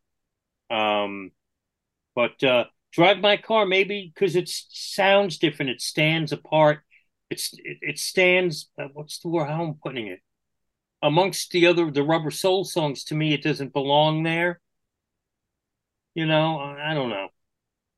But for uh, whatever reason, uh, least favorite drive my car. And think for yourself right now, today, is my favorite. Very interesting. I love George getting attention. Yeah, I realized that after the fact that I went with, you know, even my runner up if I needed someone. Hmm. Yep. Okay. Allan, how about your choices? Okay, so my um favorite, it, well, not my favorite, but the one I picked this time is Nowhere Man. Yeah. Uh, you know, it it uh just thinking back to the time when I was a kid and it was a single in the US and uh I I, I just loved it. And you know, that that sort of choral intro that they do, brilliant. Then the way the guitar comes in, love it. Um, mm. and I like the the sort of introspectiveness of it, you know, the the the self doubt and uh, you know, these kind of things that John is thinking about and dealing with and putting in the song. In a way, it's, you know, it's a little different for a pop song, um, you know, at, at this point. I think probably everything else that, at least on my list, we've mentioned are really just love songs. This isn't a love song, it's something else, it's something a little more thoughtful. Um, so, Nowhere Man, I, I think, is a, you know, good choice for today. I thought about picking that as my favorite too. Yeah. And my least favorite is Wait. I'm not sure hmm. why. Maybe maybe I'm just discovering as we go through this that I have a prejudice against Beatles songs with organs. Although I like it's only a northern song. So, you know, I don't know. Scratch that theory. Wait just seems um there's there's just something about it that for me goes to the bottom of the rubber soul list. Okay. Um, let's see. My choices, I have a tie for my favorite. Um, in my life is definitely one of them.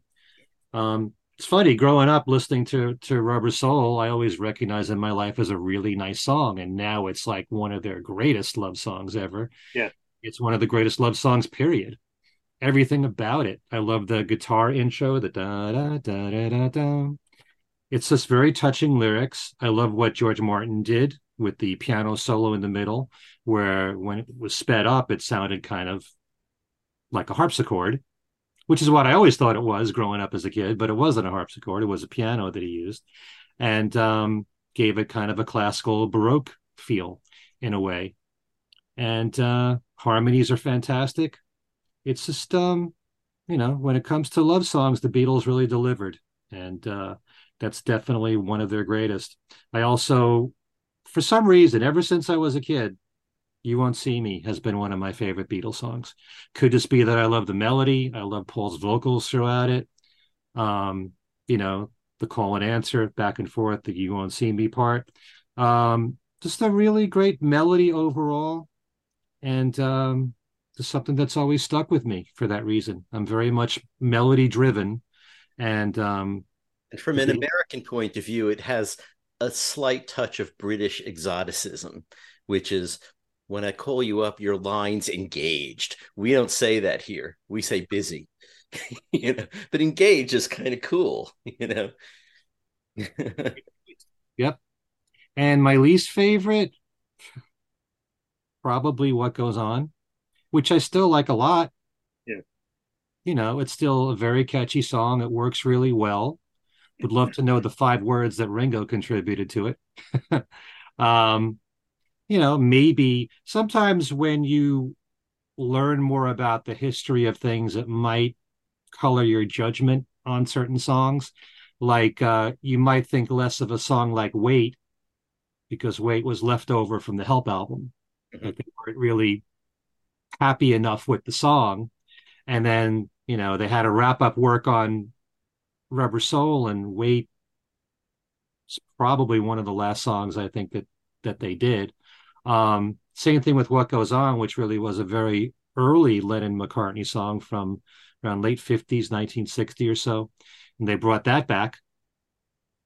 There was that demo that they sold a few years ago of What Goes On, which uh, I don't think any of us have heard, right?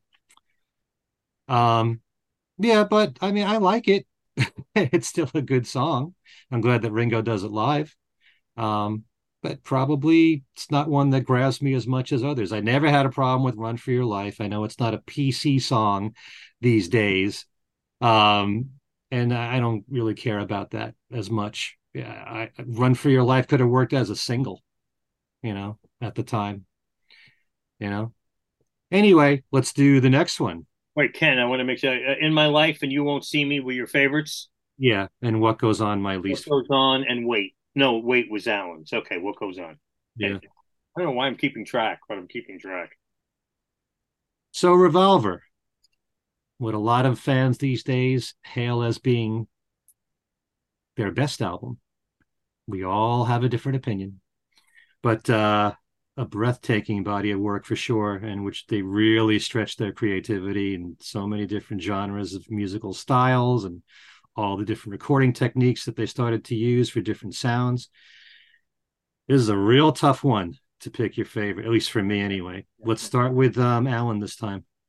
Okay, I'm going to go with Here, There, and Everywhere. Um, I love everything on Revolver, really, uh, but Here, There, and Everywhere, partly because of um, the way uh, in the uh, 5.1 mix you can separate all those background vocals and um, and I got into listening to it just the background vocals mm-hmm. um, after that came out. And and those background vocals are incredible. They're very much in the style of Brian Wilson. It's kind of almost as if they sort of poured over you know pet sounds and uh, other beach boys things and and sort of embrace this as an approach to uh, to vocal harmonies um, and then just excelled at it in this song but it's also just a great song even if you listen to the whole thing not just the vocal harmonies mm. uh, so gonna go with that but uh, it, i could equally go with pretty much anything else on the album um, and my runner-up probably just because it's fun is and your bird can sing because i love those twin guitars mm. um, and my least favorite, I mean, I don't know. I went with Good Day Sunshine. Um, mm-hmm. It just seems, you know, it's it's a good song. I, I I I like it, but I may I guess I like it less than the other 13 songs on the album. Okay. It's it's not easy to pick a least favorite on that it's it's really hard and rubber soul too. I mean i'm looking at my list now and i'm thinking well you know the bridge of Wait is really good where they've got that sort of you know uh, you know steady steady tone and and they're sort of building over it and but you know what can you do? You had to pick you had to pick a least favorite. So that was it at the moment.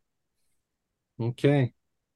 I mean for someone like myself how do you even decide between eleanor rigby and tomorrow never knows. it's like, come on. I mean, such revolutionary songs right there. Um, and and I'm only sleeping, you know, with the it, it, it's got a lot going for it, and you know, I I, I think of it as um, really yesterday and today because that's the way I grew up with, you know, mm. yesterday and today having I'm only sleeping, and and it was one of my favorite songs on yesterday and today. So but uh, I it was really hard. Anyway, next one of you. Okay, Darren. Uh, yeah, uh, completely agree with Revolver being a, a tough one in this, but favorite wasn't hard for me at all because for as long as I can remember, one of my favorite Beatles songs of all time was "And Your Bird Can Sing." Um, there he goes mentioning Power Pop again. That's one of the great two minute rock songs ever by anybody. And um, I'll go outside with anybody and get in a fight with them to defend that song because that is, to me, that is the one. Uh, and your bird can sing. And a little honorable mention in small print for Love You Too, just because that song is just such a weird song. Love You Too. Hmm. Um, I always liked it because it was just weird, and I don't understand the title either. Yep. Love You Too. Well, two's misspelled, isn't it, George? Shouldn't it be two O's? Love you too. Would think. Um, love you to love you to do something. oh, it's an incomplete sentence. Yeah.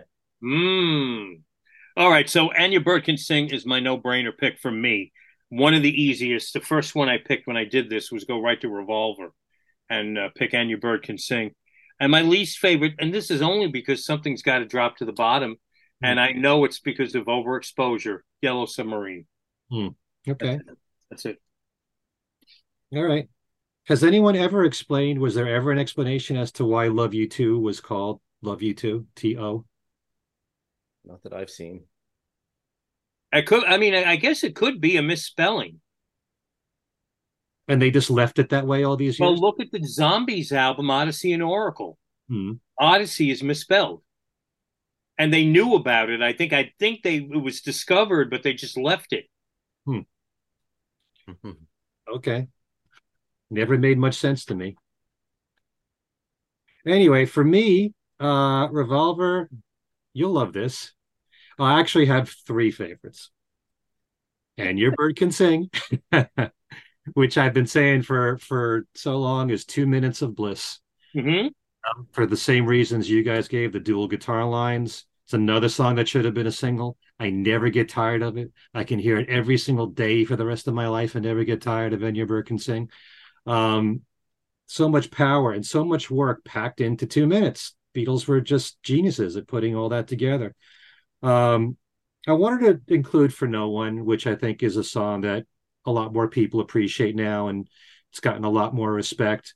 I have, um, you know, a lot of um, admiration for songs that say a lot in just a couple of minutes. Eleanor Rigby is a perfect example of that. For No One is a perfect example of that. In two minutes' time, it tells an entire story about a relationship there and how it's not working out.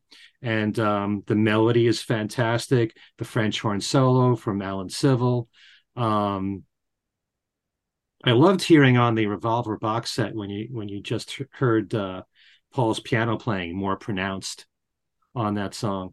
Um, it's just a a wonderful song with so much going on in just two minutes. Incredible melody in that. And then I also had to put in here, there, and everywhere, which is, you know, like in my life, one of their greatest love songs. Least favorite, that's really tough. It could I could um, put Yellow Submarine in there for the same reason of maybe being tired of it.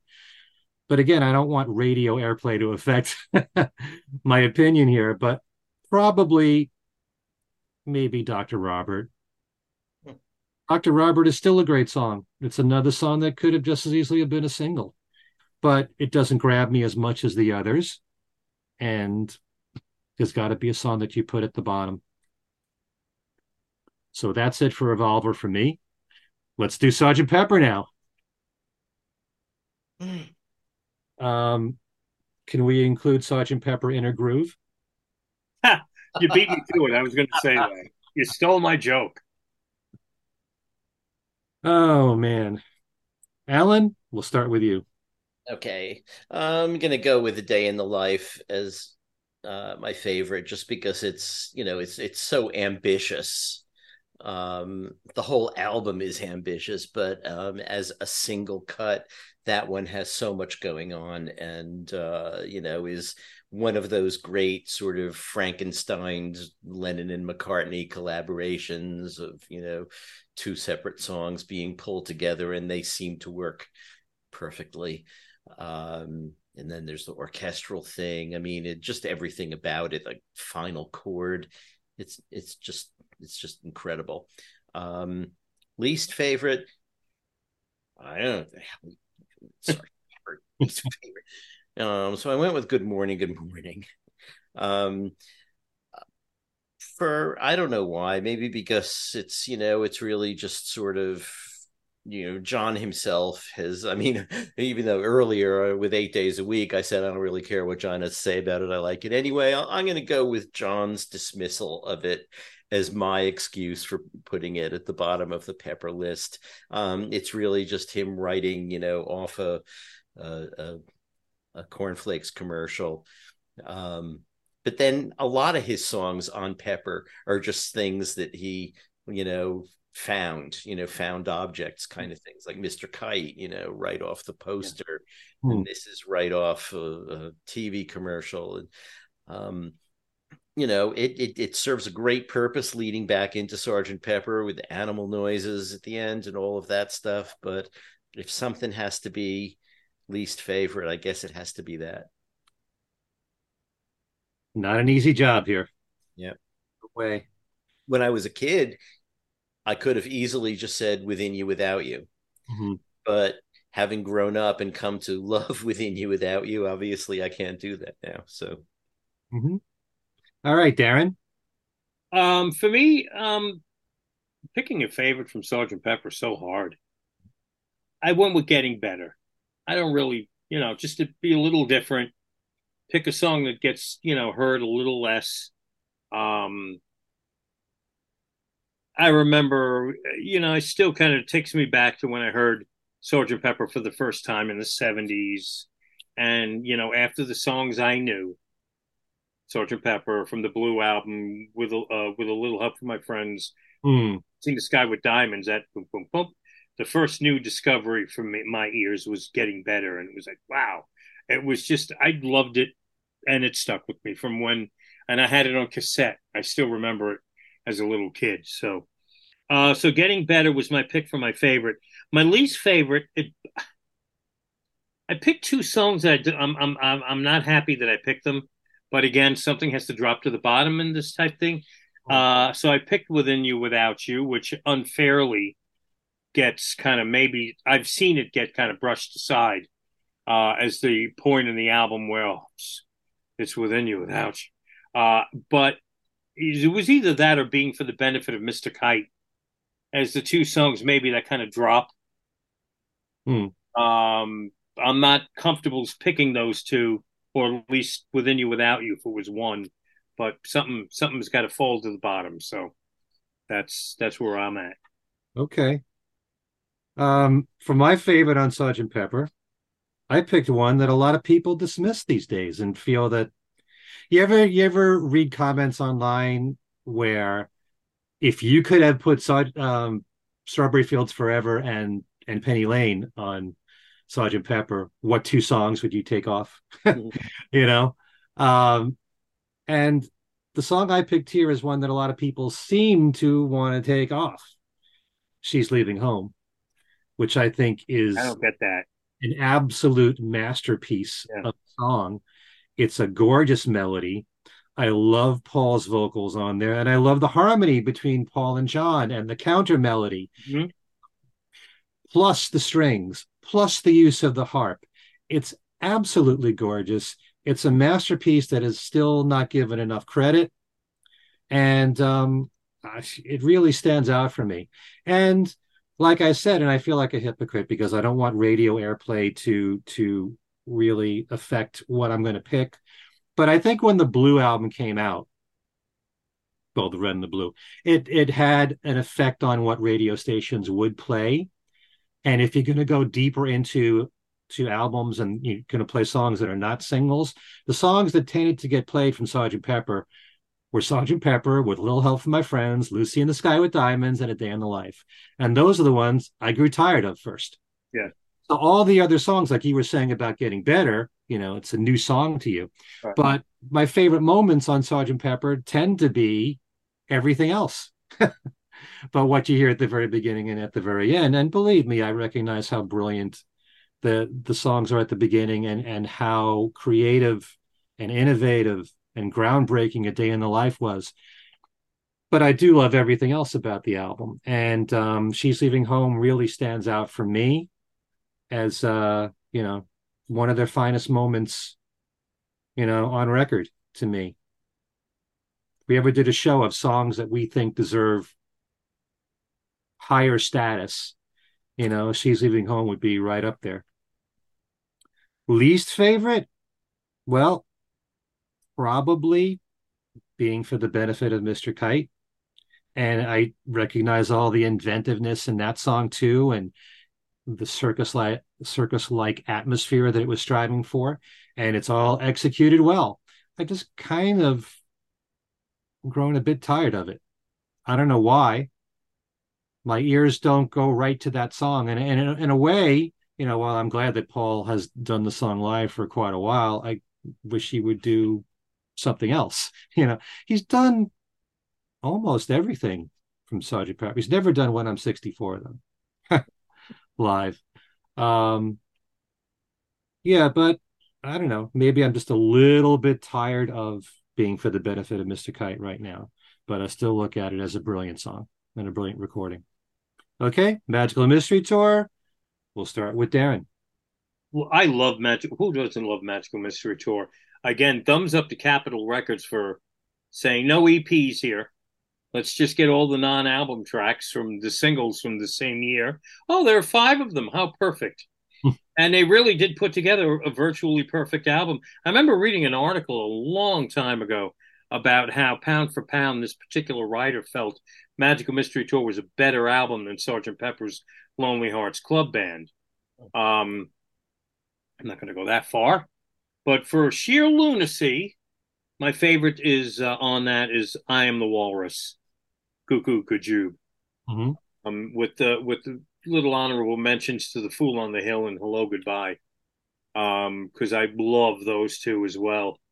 Uh, the Fool on the Hill for much the same reason that you know for no one or uh, what was uh, I picked her um I'll follow the sun. I think I yeah I chose that for Beatles for sale for those same reasons. It's just very it's excellent introspective McCartney, the Fool on the Hill. Hmm. Uh, but when all is said and done, I am the Walrus, just because it's just sheer lunacy. Um, least favorite, falling for the same reason that I picked Yellow Submarine and uh, and A Hard Day's Night. My least favorite off a Magical Mystery Tour is All You Need Is Love. Hmm. Uh, and and it largely because it just you heard you hear it all the time, you know. So it just gets tired. It's it's that very overtly simple sentiment, which is what it's all about, but at the same time, it just doesn't. It's just too much. Hmm. So that's all. Okay. Hey, all I need is love is one of the few Beatles songs that I really am burnt down on. Yeah. Hate to say it, you know, I love the song. Yeah, sure. Too much. Yeah. All right, Allan. Watch, he picks all you need is love as his favorite. well, um if I were to pick three, that would be one of them. Um, because Strawberry Fields, Walrus, and All You Need Is Love are like three absolutely top shelf Lennon songs. But Strawberry Fields Forever is actually one of my favorite songs of all time. Um, so it has to be that. I mean, just logically. Um, you know, for all the reasons we know, the whole story of the multiple versions and the you know bringing it together making in making it into this incredible uh, finished product uh, and you know yeah. Uh, and and my least favorite is blue jay way. Um mm. i like blue jay way. Like i like good morning good morning. Um but blue jay way you know kind of drones on a bit and um maybe it's the organ I don't know. I'm discovering this thing about my attitude towards Beatles songs with organs. I never really thought about it before till we, you know, started doing this. Um, uh, it, yeah, I guess just of of the Magical Mystery Tour songs, I'm not tired of All You Need Is Love. I'm not tired of any of them. Um, but Blue Jay Way is kind of like a down moment in all that brightness. So going with that. Okay. So my picks would have been uh favorite Penny Lane. You can't get a more perfect pop song than Penny Lane. That's it. Three minutes, absolutely wonderful. Great melody, the entire arrangement. You know, the piccolo trumpet, everything in there is just top tier McCartney.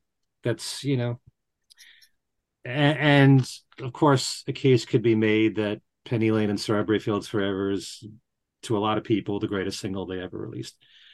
You know, back to back, you can't get two greater songs than, than Penny Lane and Strawberry Fields. I think. I also have as an honorable mention "Fool on the Hill," That's another one. Great melody, great vocals from McCartney. The use of the recorder, I think, is very effective in there. Um, and my least favorite, I happen to love Blue Jay Way. You know, I like a lot of the psychedelic stuff, and I love the whole arrangement with with the strings and all. Um, I'd probably be flying. And I almost I thought about picking that as my favorite Mm. at one point. Really? Yeah. Again, probably because underexposed, the opposite, Right. you know, and an instrumental in the middle of all of, you know. So for But I- album, are we picking two favorites and two non-favorites, or two least Well, favorites? There's no real rule. You know, if if there's a certain album where you want to pick two, and then you just want to pick one. Hmm? There's two discs, thirty songs. Oh, the White Album. Yes. Oh, uh, no, it's it's still one. Fa- do whatever you want. Hmm, okay. You know, for the most part, it's what's your favorite, what's your least favorite, and if you want to have an honorable mention or two, that's fine. But um, Flying is still an interesting record, you know, and I like the melody behind it, and I love the sound of the guitars, the Mhm. like the bending of the guitars, that sound that they have in it, and I love the fact that Ringo's vocal is pushed up there, so you hear him a lot in it. You know, I love the psychedelic feel of it, but you know, I like all the other songs more. That's all. So now we'll tackle the White Album. It's probably even more difficult because there's 30 tracks on there. So um, in this case, um, who started the last time? I think we start with Allan this time. Okay. So I was taking the view that we're doing it per physical disc. So on disc one, While, My Guitar Gently Weeps, favorite. Okay. Martha, My Dear, least favorite. I like Martha, My Dear. Like, I like all the ones that are my least favorites. Um, but of all these songs, it's just just seems a little the most um to me expendable.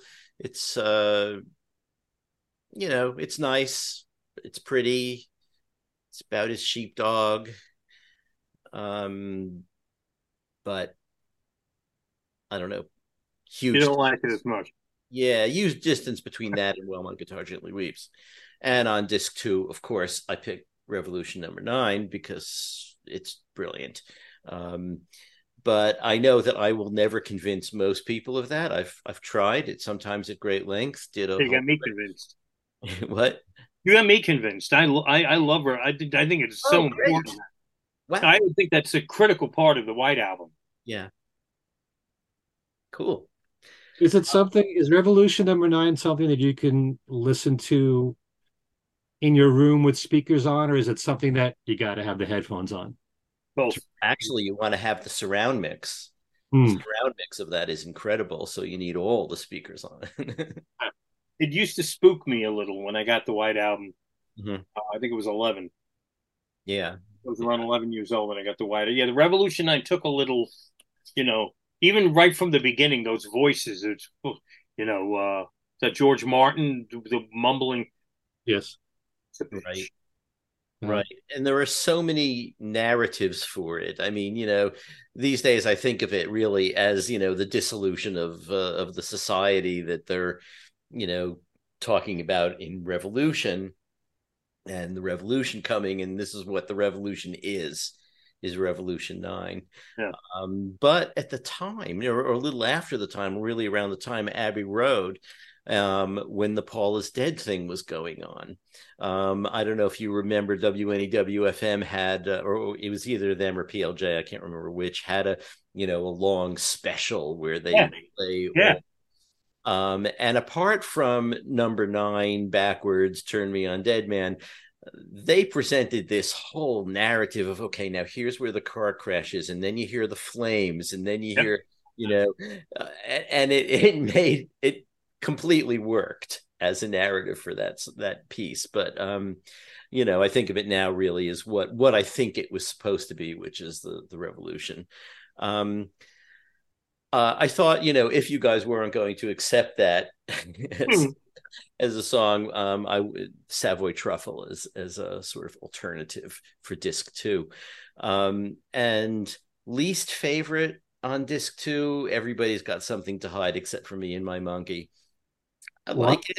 I I don't know. Uh, there's just I think the sort of clangorousness of it, which a lot of the times is fun, um, just sometimes to me seems a little bit too much. You know, where there's you know the the, the I can't don't know what they're actually even doing, but they're, it, it's almost as if they're taking a bell and or a cowbell and and and, and hitting it fast. You know, uh, while other stuff is going on, and it's you know certain times that's what I like about it. But when I was trying to pick one to be least favorite, that became it.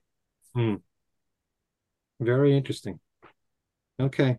I kind of like songs that have like an unusual introduction, like everybody's got something to hide. Then it goes into the verses at a like a faster speed. It's just so different. In, in a way, there's um you take a look at Drive My Car and how does how that introduction is very unusual going right into the first verse. You know, I love that kind of stuff. Yeah. very, very non-typical. Yeah. Uh, yeah. Darren, what are your choices? Um, for uh favorite, I went with Helter Skelter, Hmm. Which if I was a baseball player would be my walk-up song. um, and also almost a tie. Happiness is a warm gun. Um, great Lennon vocal, great Lennon song. Um, loved it from the very beginning. Just, I don't know why. It's, it's just, you know, Mhm. there's a bunch of things on that on the White Album because there's 30 songs to pick from that I could have gone with, and I have found uh, through the years my appreciation's changed about a bunch of songs. Like lately, I've really gravitated to "Long, Long, Long." Yes. okay uh, for whatever reason just you know it was time for my ears to you know pay attention to that one but i went with helter skelter and happiness as a warm gun more times than not two of my favorites from the album. Um least favorite there there's actually a bunch because these songs as they stand alone don't really hold up for me by themselves. Within the experience of the white album fine. But um, I actually have three. Um, Piggies is one.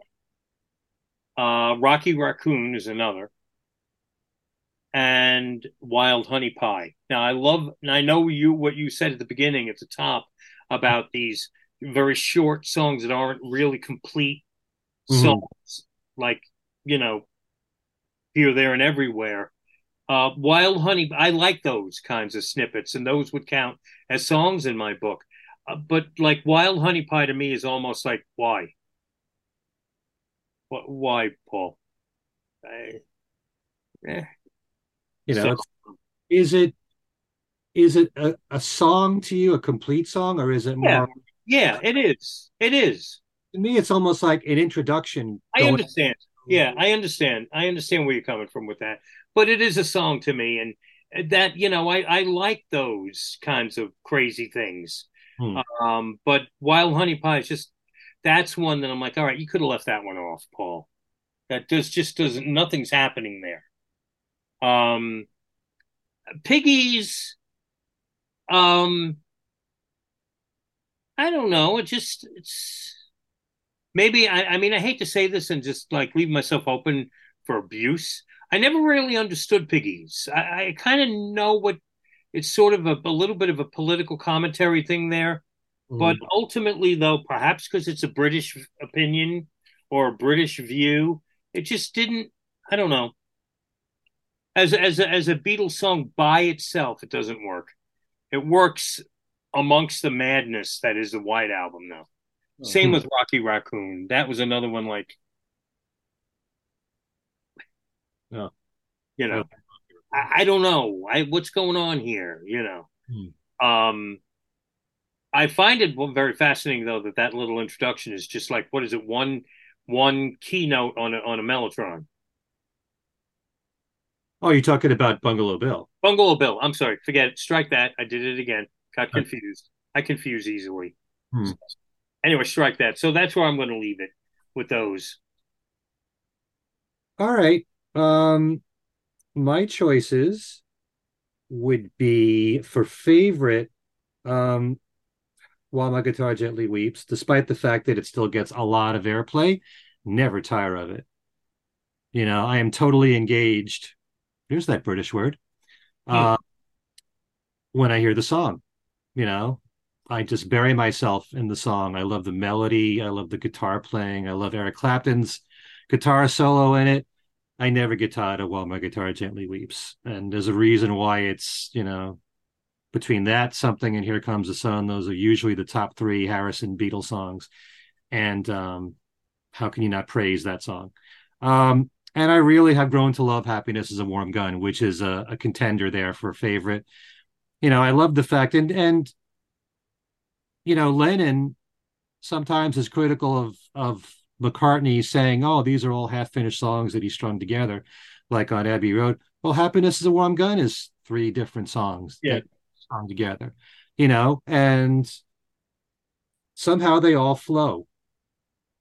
And and that alone, there's a talent that goes with being able to make that work. They're in different tempos, and yet somehow you get the feeling they could have just done the song exactly that way, which they did anyway. But um, no, I love Happiness is a Warm Gun. It's so off the wall, you know. I love when John's doing the when I hold you in my arms, that whole bit at the end. Um, yeah, I love Happiness is a Warm Gun. I like Quirky. Least favorite, I'm gonna put Wild Honey Pie in there if you want to consider what I what I feel are not complete songs. Um, if it was a complete song, um, Cry Baby Cry is not one that grabs me all that much. Um, but I still love it. You know? Um, those would be my picks. I didn't pick one from each disc, but uh So you picked "Cry Baby Cry" as the least favorite. yeah, of, of, I of- think that is a full song. yeah, that's what I mean. know? Oh, okay. It is a full song. Wild Honey Pie to me is not. Wild Honey Pie, and then While My Guitar Gently Weeps and Happiness is a Warm Gun are your favorites. Right. Yeah. So as we move on now to Yellow Submarine, I'm guessing we're only going to talk about the four new songs, newer songs on Yellow Submarine. So we can't include Yellow Submarine and All I Need Is Love. So of the four songs, what's your favorite and what's your least favorite? Darren? Well, I kind of like did look at side one as a whole um, because I did pick "All You Need Is Love" as the least favorite again. Okay. All right, and and and could have mentioned Yellow Submarine, the two songs that I picked earlier on. Um, it's funny those four new songs, um, altogether now is cute, but I have I have them here as like almost like they're like meant to be like listened to together. Hey Bulldog, it's all too much. Only a no- northern song. They are three of my all-time favorite Beatles songs for whatever reason. I love it's all too much. The psych, it's just psychedelia. It's the Beatles psychedelics at their best, and same with only a northern song. I mean, George Harrison in my book hit two home runs with those two songs, and then Hey Bulldog, which is one of those songs that I think in recent years has got to be considered uh, uh, one of the top Beatles songs that is getting reevaluated and reappreciated. Is that a word? Reappreciated? Yeah. I made it a word. You know, it's a song that a lot of people are like, that's a great song. That 10 years ago, 15 years ago, a lot of people were like, I don't know that one. Hmm. It just seems that people are catching on to Hey Bulldog lately. Um, I can't separate those three. Well, if you, it's funny that of all albums, Yellow Submarine, I picked three songs as my favorites. Um, and and there's something about side two of that album that I like a lot. Mm-hmm. You know, I always loved to just play the whole side. Um, there's a vibe. There's just something very, very. You're in magical Beatles land with Uh-huh. that entire side. Doesn't need the movie. Just as just put it on and just let it go through and It's just something very like this is this is the the magical land that we all want to be in. Beatleland. Yep. Well, I suppose there are people out there that can listen to soundtrack albums that are all instrumental, and for some people that would be a struggle. Mm-hmm. You know, but the pieces that George Martin worked as separate pieces of work are really fantastic by themselves, separate from the movie. Yeah. I think, but um, but you can you can always when you hear the different tracks, you can visualize where it's being used. You know, Pepperland is so Yeah. brilliant. Yeah. Um, yeah, he did incredible work on the score for that on side two. Allan, your choices. Okay. Um, I'm going with It's All Too Much as my favorite. Um, it's really kind of a, a, a powerful song. It's got some great lyrics. It's got, uh, you know, great uh, guitar, that feedback, that whole, you know, that whole intro. And uh, not to mention that we've got the problem of there really being sort of two several versions of it because there's a verse in the film that isn't in the song. Um but uh you know and it's a long song as it is even without that verse. So um so that that i i like the feel of it. I like the sound of it. And uh and that's um for me the the highlight on yellow submarine and my least favorite would have to be all together now um should I say it? Say it. I don't think counting counts as lyrics. but no, I, I like it in all together now. Actually, uh, you know, I'm just I'm just I'm just uh, doing one of my hobby horses. But um, you know, of the four, um, I think it's in a way the most sort of mundane. You know, perfectly nice song. I have no real problem with it, but um, you know, it's it's it's not to me in the league for sheer excitement as it's all too much.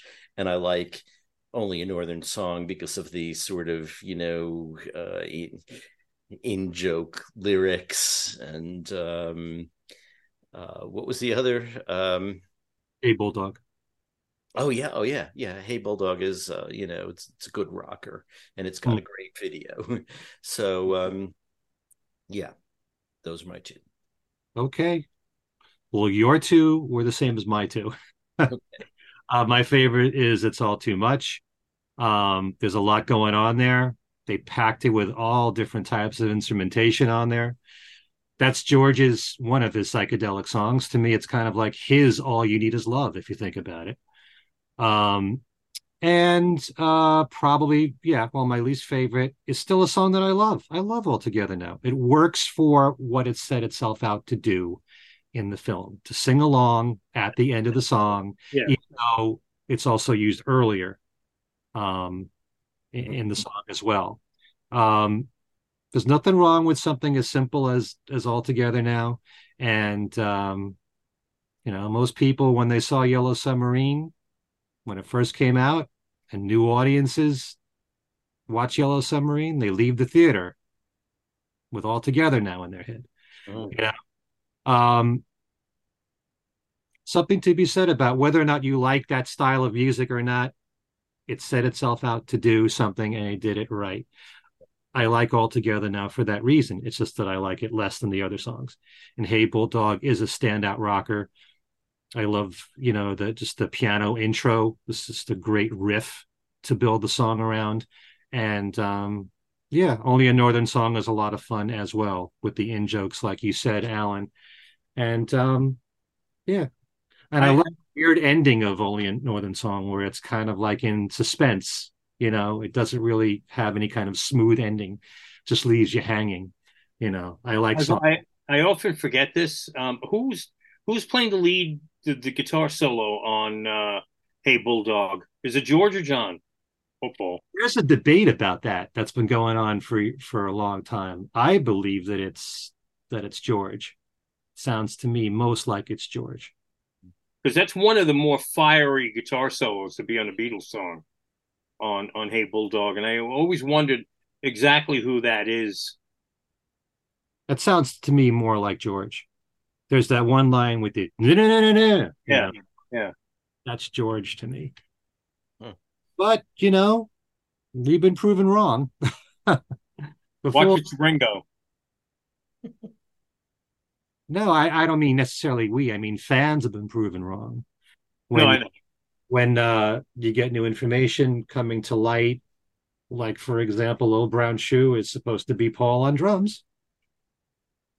That's what Kevin Howlett said in the um, Abbey Road box set. You know, I would never have said that before. This says John Lennon lead guitar. Where? Uh, what's the source? This is the source. The source. The source. And to be the impossible. Um. Well, off Wikipedia, and then the sub, and then the um, footnote. Hmm. Uh, Everett. Oh, Walter Everett. Oh, I'm trying to open this. Okay. Walter Everett. Yep. Oh. Walter's been on our show in the past. I think before you joined us, Darren. Yeah, I don't I don't recall. Yeah. According to Walter Everett, lead guitar, John Lennon. Double tracked vocals. McCartney gets harmony vocals. The rest is, you know, George guitar, drums, Ringo. Hmm. Anyway. All right. Uh, it's time now for Abbey Road. And I guess we we include Her Majesty in this, right? yes. Uh, Allan, you are first. Oh boy, I was going to, you know, uh, I thought it would be cheating to do the Golden Slumbers medley, which is sort of half of side two. Um, but that actually would be my first choice because it has so much in it, so much going on, including, you know, if you're taking it from Golden Slumbers all the way to the end, you've got the solos, the solos. That's that's an incredible moment to me. It's something they never really did. Had a had a, a guitar battle and a drum solo all together, and it's um, just sort of like everyone. Uh, uh, doing their signature on what turns out to be the last few moments of music um, that they were going to release, not counting Let It Be, which they should have released earlier. You know, the whole thing. Um, so I think I might have had also a uh, an alternative. Well, yeah, two alternatives. Abbey Road's hard, you know. Um, here comes the sun and because were my alternatives but maybe I'll, I'll i'll, stick to my guns and cheat and go with the golden slumbers medley um, most of side two uh, and my least favorite would have to be i have two choices there too either maxwell or octopus's garden like them both you know really i mean um but probably like them a little less than everything else on the album. Okay. It's hard to make a case for something being your least favorite if you sort of like it anyway. mm-hmm. I know it's it's it's really tough. I mean, Octopus's Garden could be my least favorite as well, and yet I love the song. It's yeah, simple. And and I feel guilty sort of singling out 50% of Ringo's Beatles era compositions as a least favorite. Hmm. You know? Okay, Darren, your choices. I'm starting to not be able to read my, you know, because I'm keeping track of what you guys are picking. Uh, for me, you know, the two there, there's two songs here. First off, for my for my money, if you said uh, and there's many there are many people, and actually that includes members of my family that would like to put me on a desert island and just leave me out there. So if I got stuck on a desert island and I was only able to keep two albums, bring two albums with me, Abbey Road and The Dark Side of the Moon would be the two hmm. that I would be on on my desert island with. Uh, you Never Give Me Your Money has always been my favorite song on Abbey Road. It's the type of song it's the classic McCartney building block songs. We've talked about Little Lamb Dragonfly and the medley on Red Rose Speedway and other tunes like that. Here it is, the genesis, to my ears of that type of McCartney song. You never give me your money. Mm-hmm. With the honorable mention, a complete blow out the windows, crank it to eleven. I want you. She's so heavy.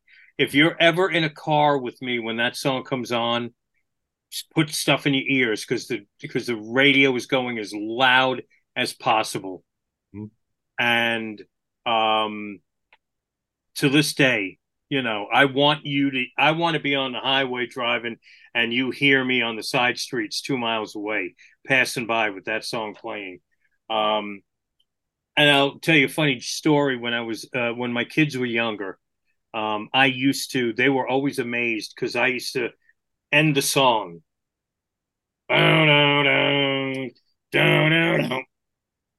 All right, Dad, how'd you do that? And I'm like, you know.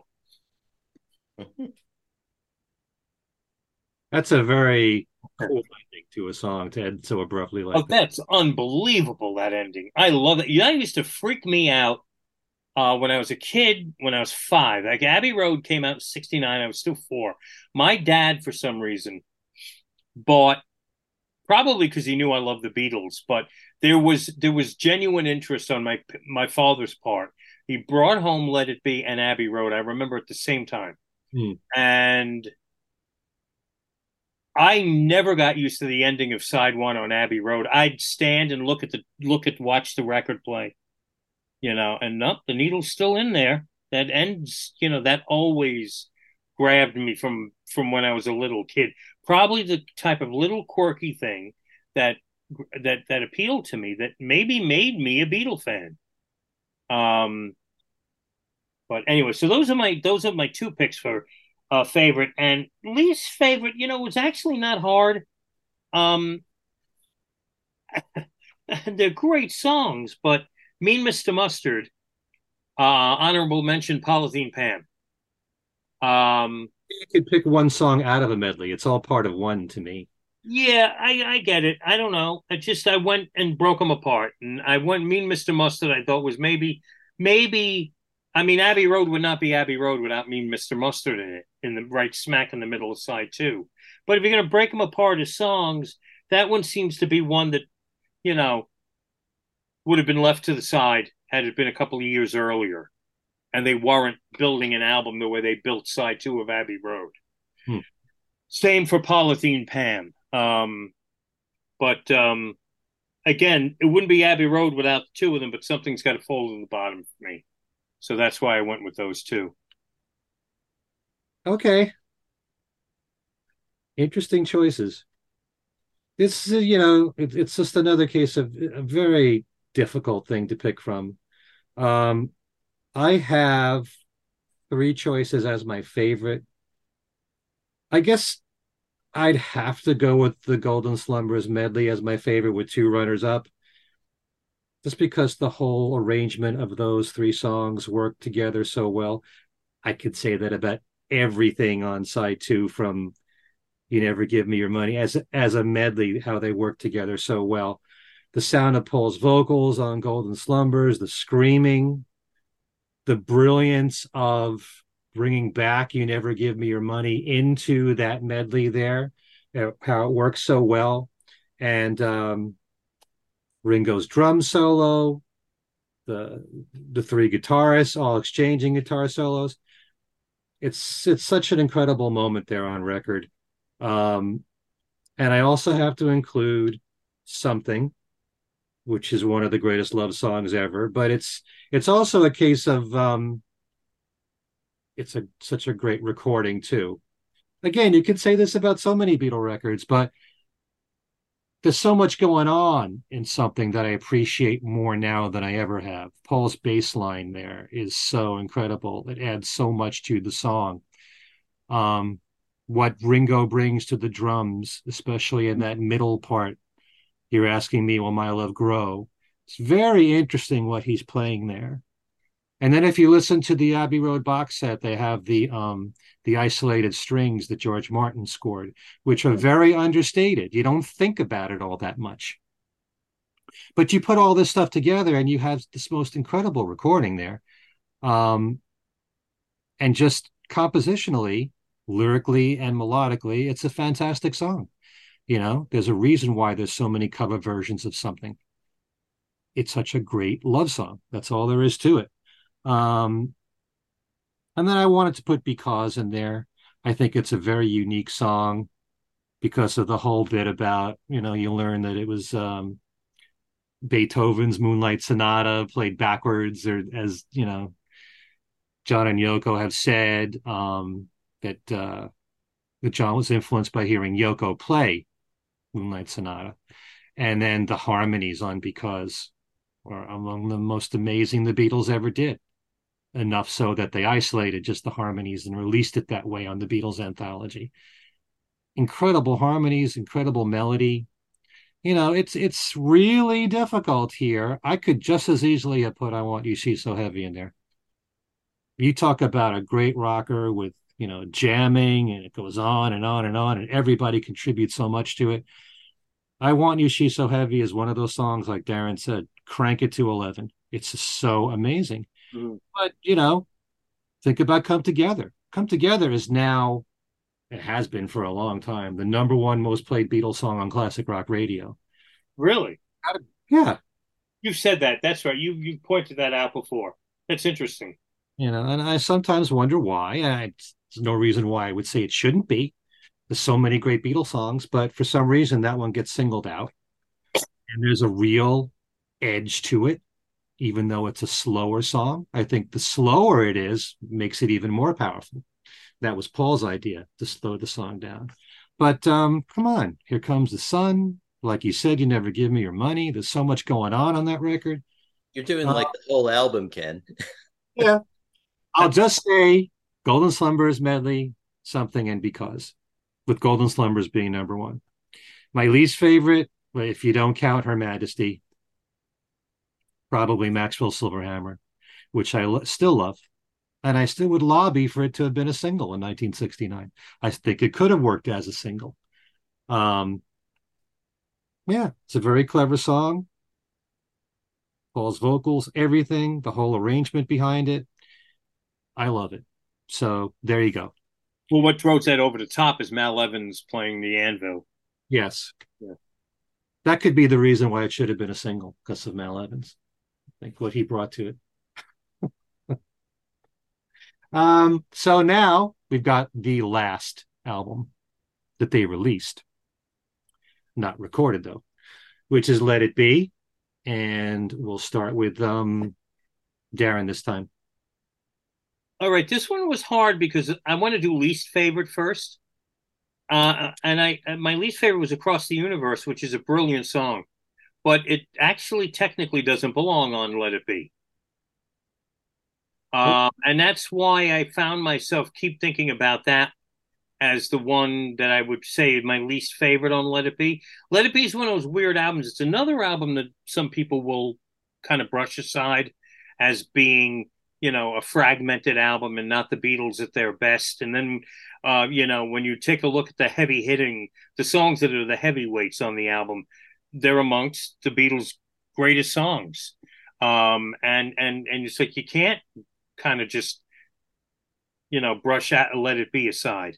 Mm-hmm. Um, all right, don't don't acknowledge Dig It or Ma- uh, Maggie May as being full songs, but they they just add they're like flavoring to the to the whole thing. But across the universe doesn't belong there. Um, and it's funny how I always heard Let It Be with Across the Universe in there uh, and thought, gee, why, you know, that I guess, yeah, that kind of sticks out a little bit. Um, so that's my least favorite only because it doesn't belong there. It's not part of that that period. Hmm. Um, my favorite to contradict some of my picks for least favorite earlier on, my favorites let it be. Um, it it was a hit when I was a kid, and I realized I loved the Beatles. It was that and the Long and Winding Road, all over the radio, and I had the singles when they were brand new, and and um, to me, Let It Be is just it's like a hymn, you know, and and it's when it comes on that piano introduction you know, takes me back to when I was five, hearing it for the first time.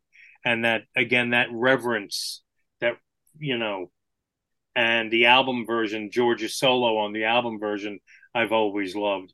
It sort of is a little jarring that album solo. Doesn't maybe doesn't quite belong there but it belongs there and i love it. Mm-hmm. And my final my picks my closing to the show let it be my favorite and across the universe the least favorite on let it be Okay. Allan? Yeah.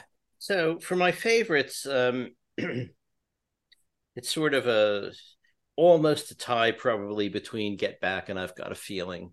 Like them both. They're both sort of good rockers, but I think let Get Back has the edge for me.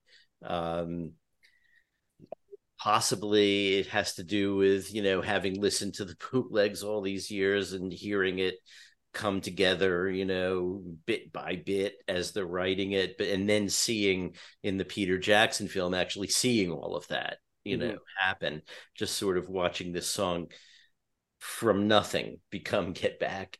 Um, but even without that, I mean, it's just got a, a great sort of rollicking feel. Uh, I remember when it came out, it came out in the spring and it had, it just it just seemed like a great springtime song. Um, so Get Back is is it for me for my pick for a favorite on on Let It Be, and I have a, a tie on least favorite too, which are Long and Winding Road and Across the Universe. Across the Universe is one of my favorite John Lennon songs. I love every other version of Across the Universe, the ones on Let It Be Naked, the one on Anthology, um, the wildlife version. Um, Phil Spector made this brilliant song into a pig's dinner. and I hate what he did with it. And that's not too strong a word. Um, I'm writing that down. A pig's dinner. Gotta remember that. okay. And um, you know, long and winding road, kind of the same thing.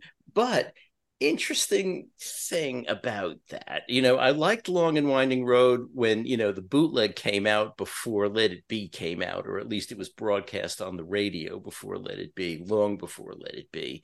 And so I got used to hearing it plain the way they played it in the studio. And I liked that. And when I heard the gooey strings, I hated it.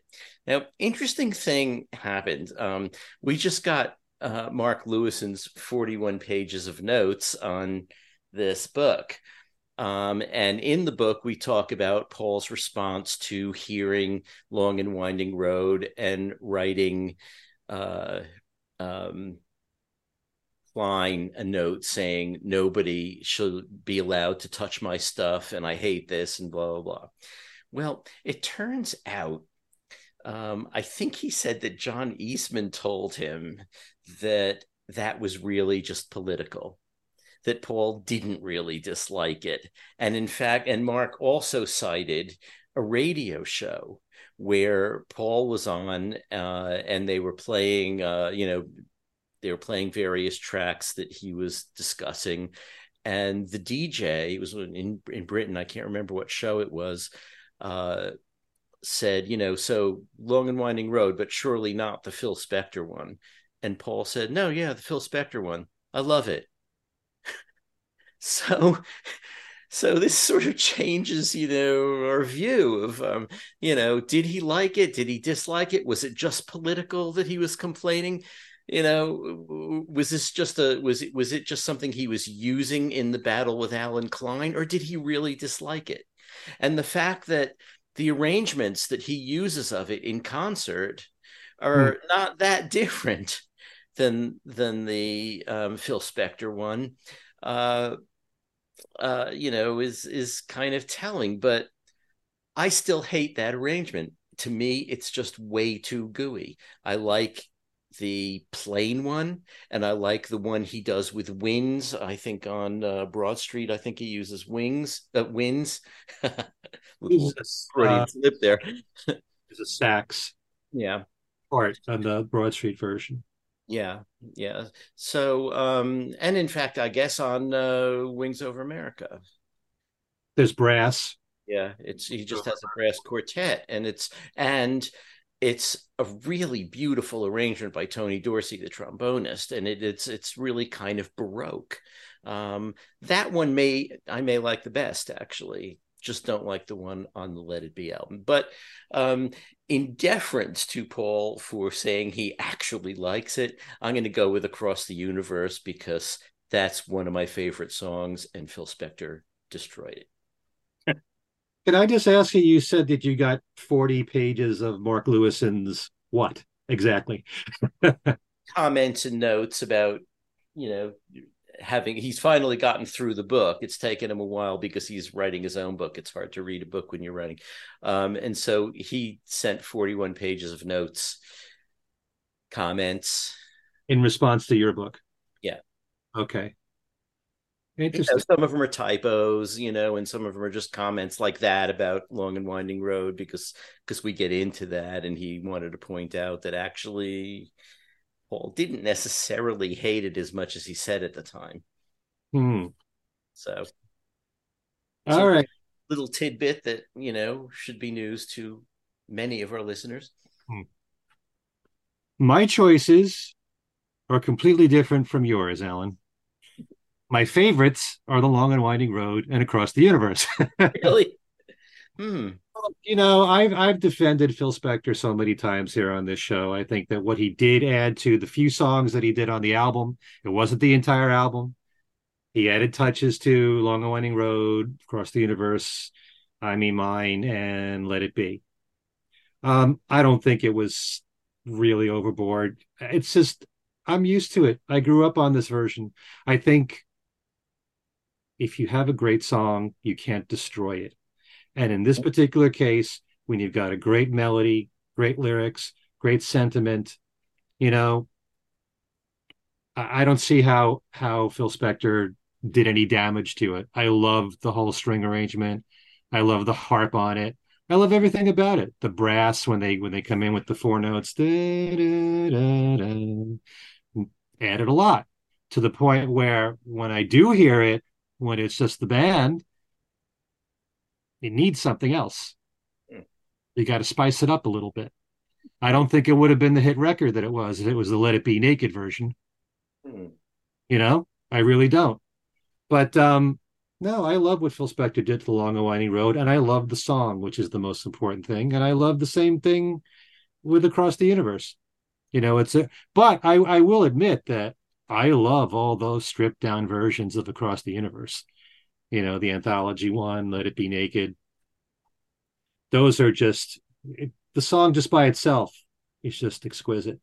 So, as songs go, and you know, I like everything on the Let It Be album, but um, those would be my favorites. And then, um, not counting Maggie May and not counting Dig It, my least favorite would be Dig a Pony you know dig a pony just um you know it's got the guitar lines in it which are cool.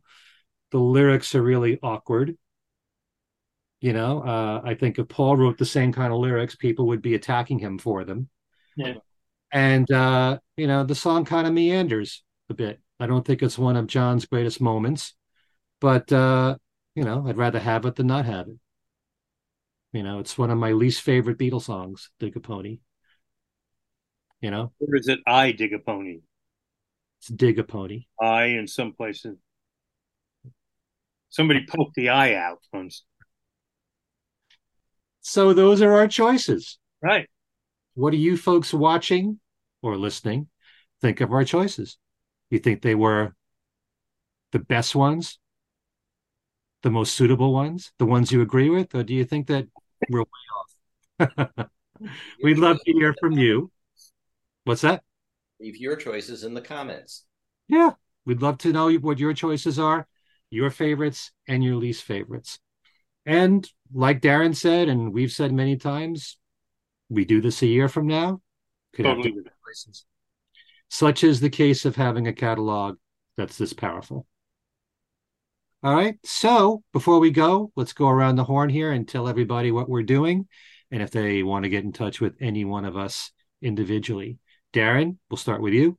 All right. Uh, two two Facebook pages I have.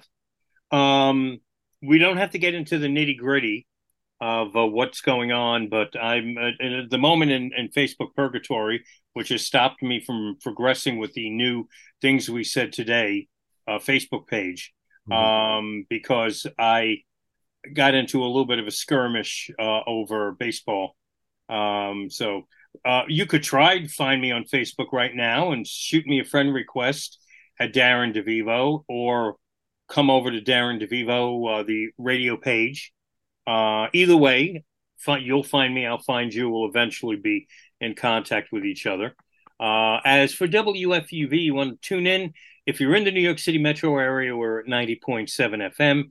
Um, anywhere else on the globe, you could listen to WFUV.org or on the WFUV app. And you could catch me Monday through Thursday nights starting at 10 p.m. till 2 a.m. and Saturday afternoons uh, 1 to 4. So um, there you have it. That's me. Okay. Short and sweet.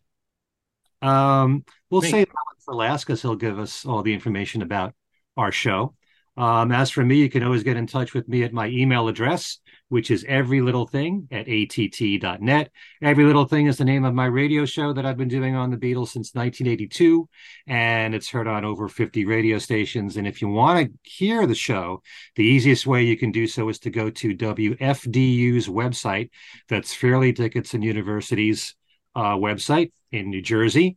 Um, and they've been running my show Sunday mornings at 6 a.m. And then they leave on their website um, archival shows, two weeks worth. It stays there for two weeks. And um, actually, very soon they're going to be changing the time slot for the show. I'll let you folks know about that very soon. But if you want to listen to every little thing on demand, go to WFDU.FM and go to their archival shows, type in every little thing. There'll be two shows to pick from, and you'll be hearing the last two shows that they aired at the radio station. Mm-hmm. Um, also, my um, other podcast show, Talk More Talk, a solo Beatles video cast. We just did a show where we were comparing John Lennon's rock and roll album with uh, Paul's Choba B CCCP both albums of 50s and early 60s rockers, and even some pre rock songs too, like Don't Get Around Much Anymore. Mm-hmm. Um, so we're comparing those two albums, and that was the last show that we did. We're kind of taking a break for probably a month. Um, so we'll be back uh, sometime probably in early September. And um, I do believe that's everything. Oh no, there's my own channel, Ken Michaels Radio, where I just did an interview with Chachi Loprete. And Chachi has been a fixture in Boston radio since the mid 80s, where he's been doing Beatles radio programs. He has one called Breakfast with the Beatles. And uh, all the information about Chachi is in um, the description box for that show. Chachi Loprete, the most recent uh, interview that I've done. He's interviewed three of the four Beatles, all except John.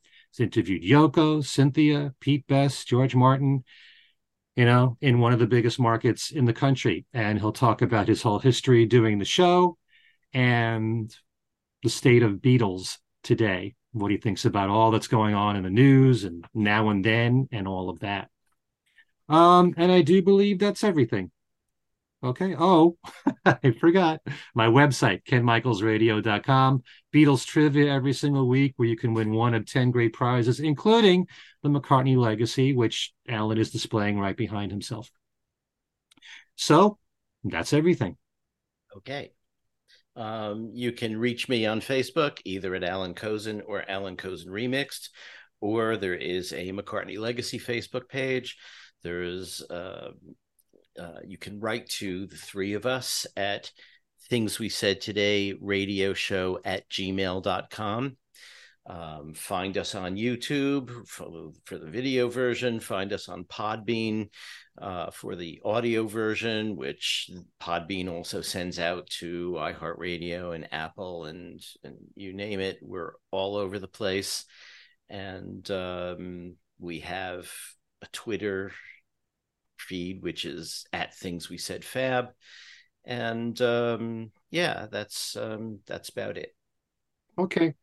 I want to make mention of something that I forgot to say in our uh, newscast, and that is that if you follow what's going on in the news, there's a lot of podcast shows out there on the Beatles and people that have YouTube shows, and they're all talking about the latest news almost to the minute, you know, whether it concerns now and then, the red and the blue collections coming out. There's a lot of rumors that you hear. And rather than just telling you all what we've heard of what possibly can happen, we don't really know for sure.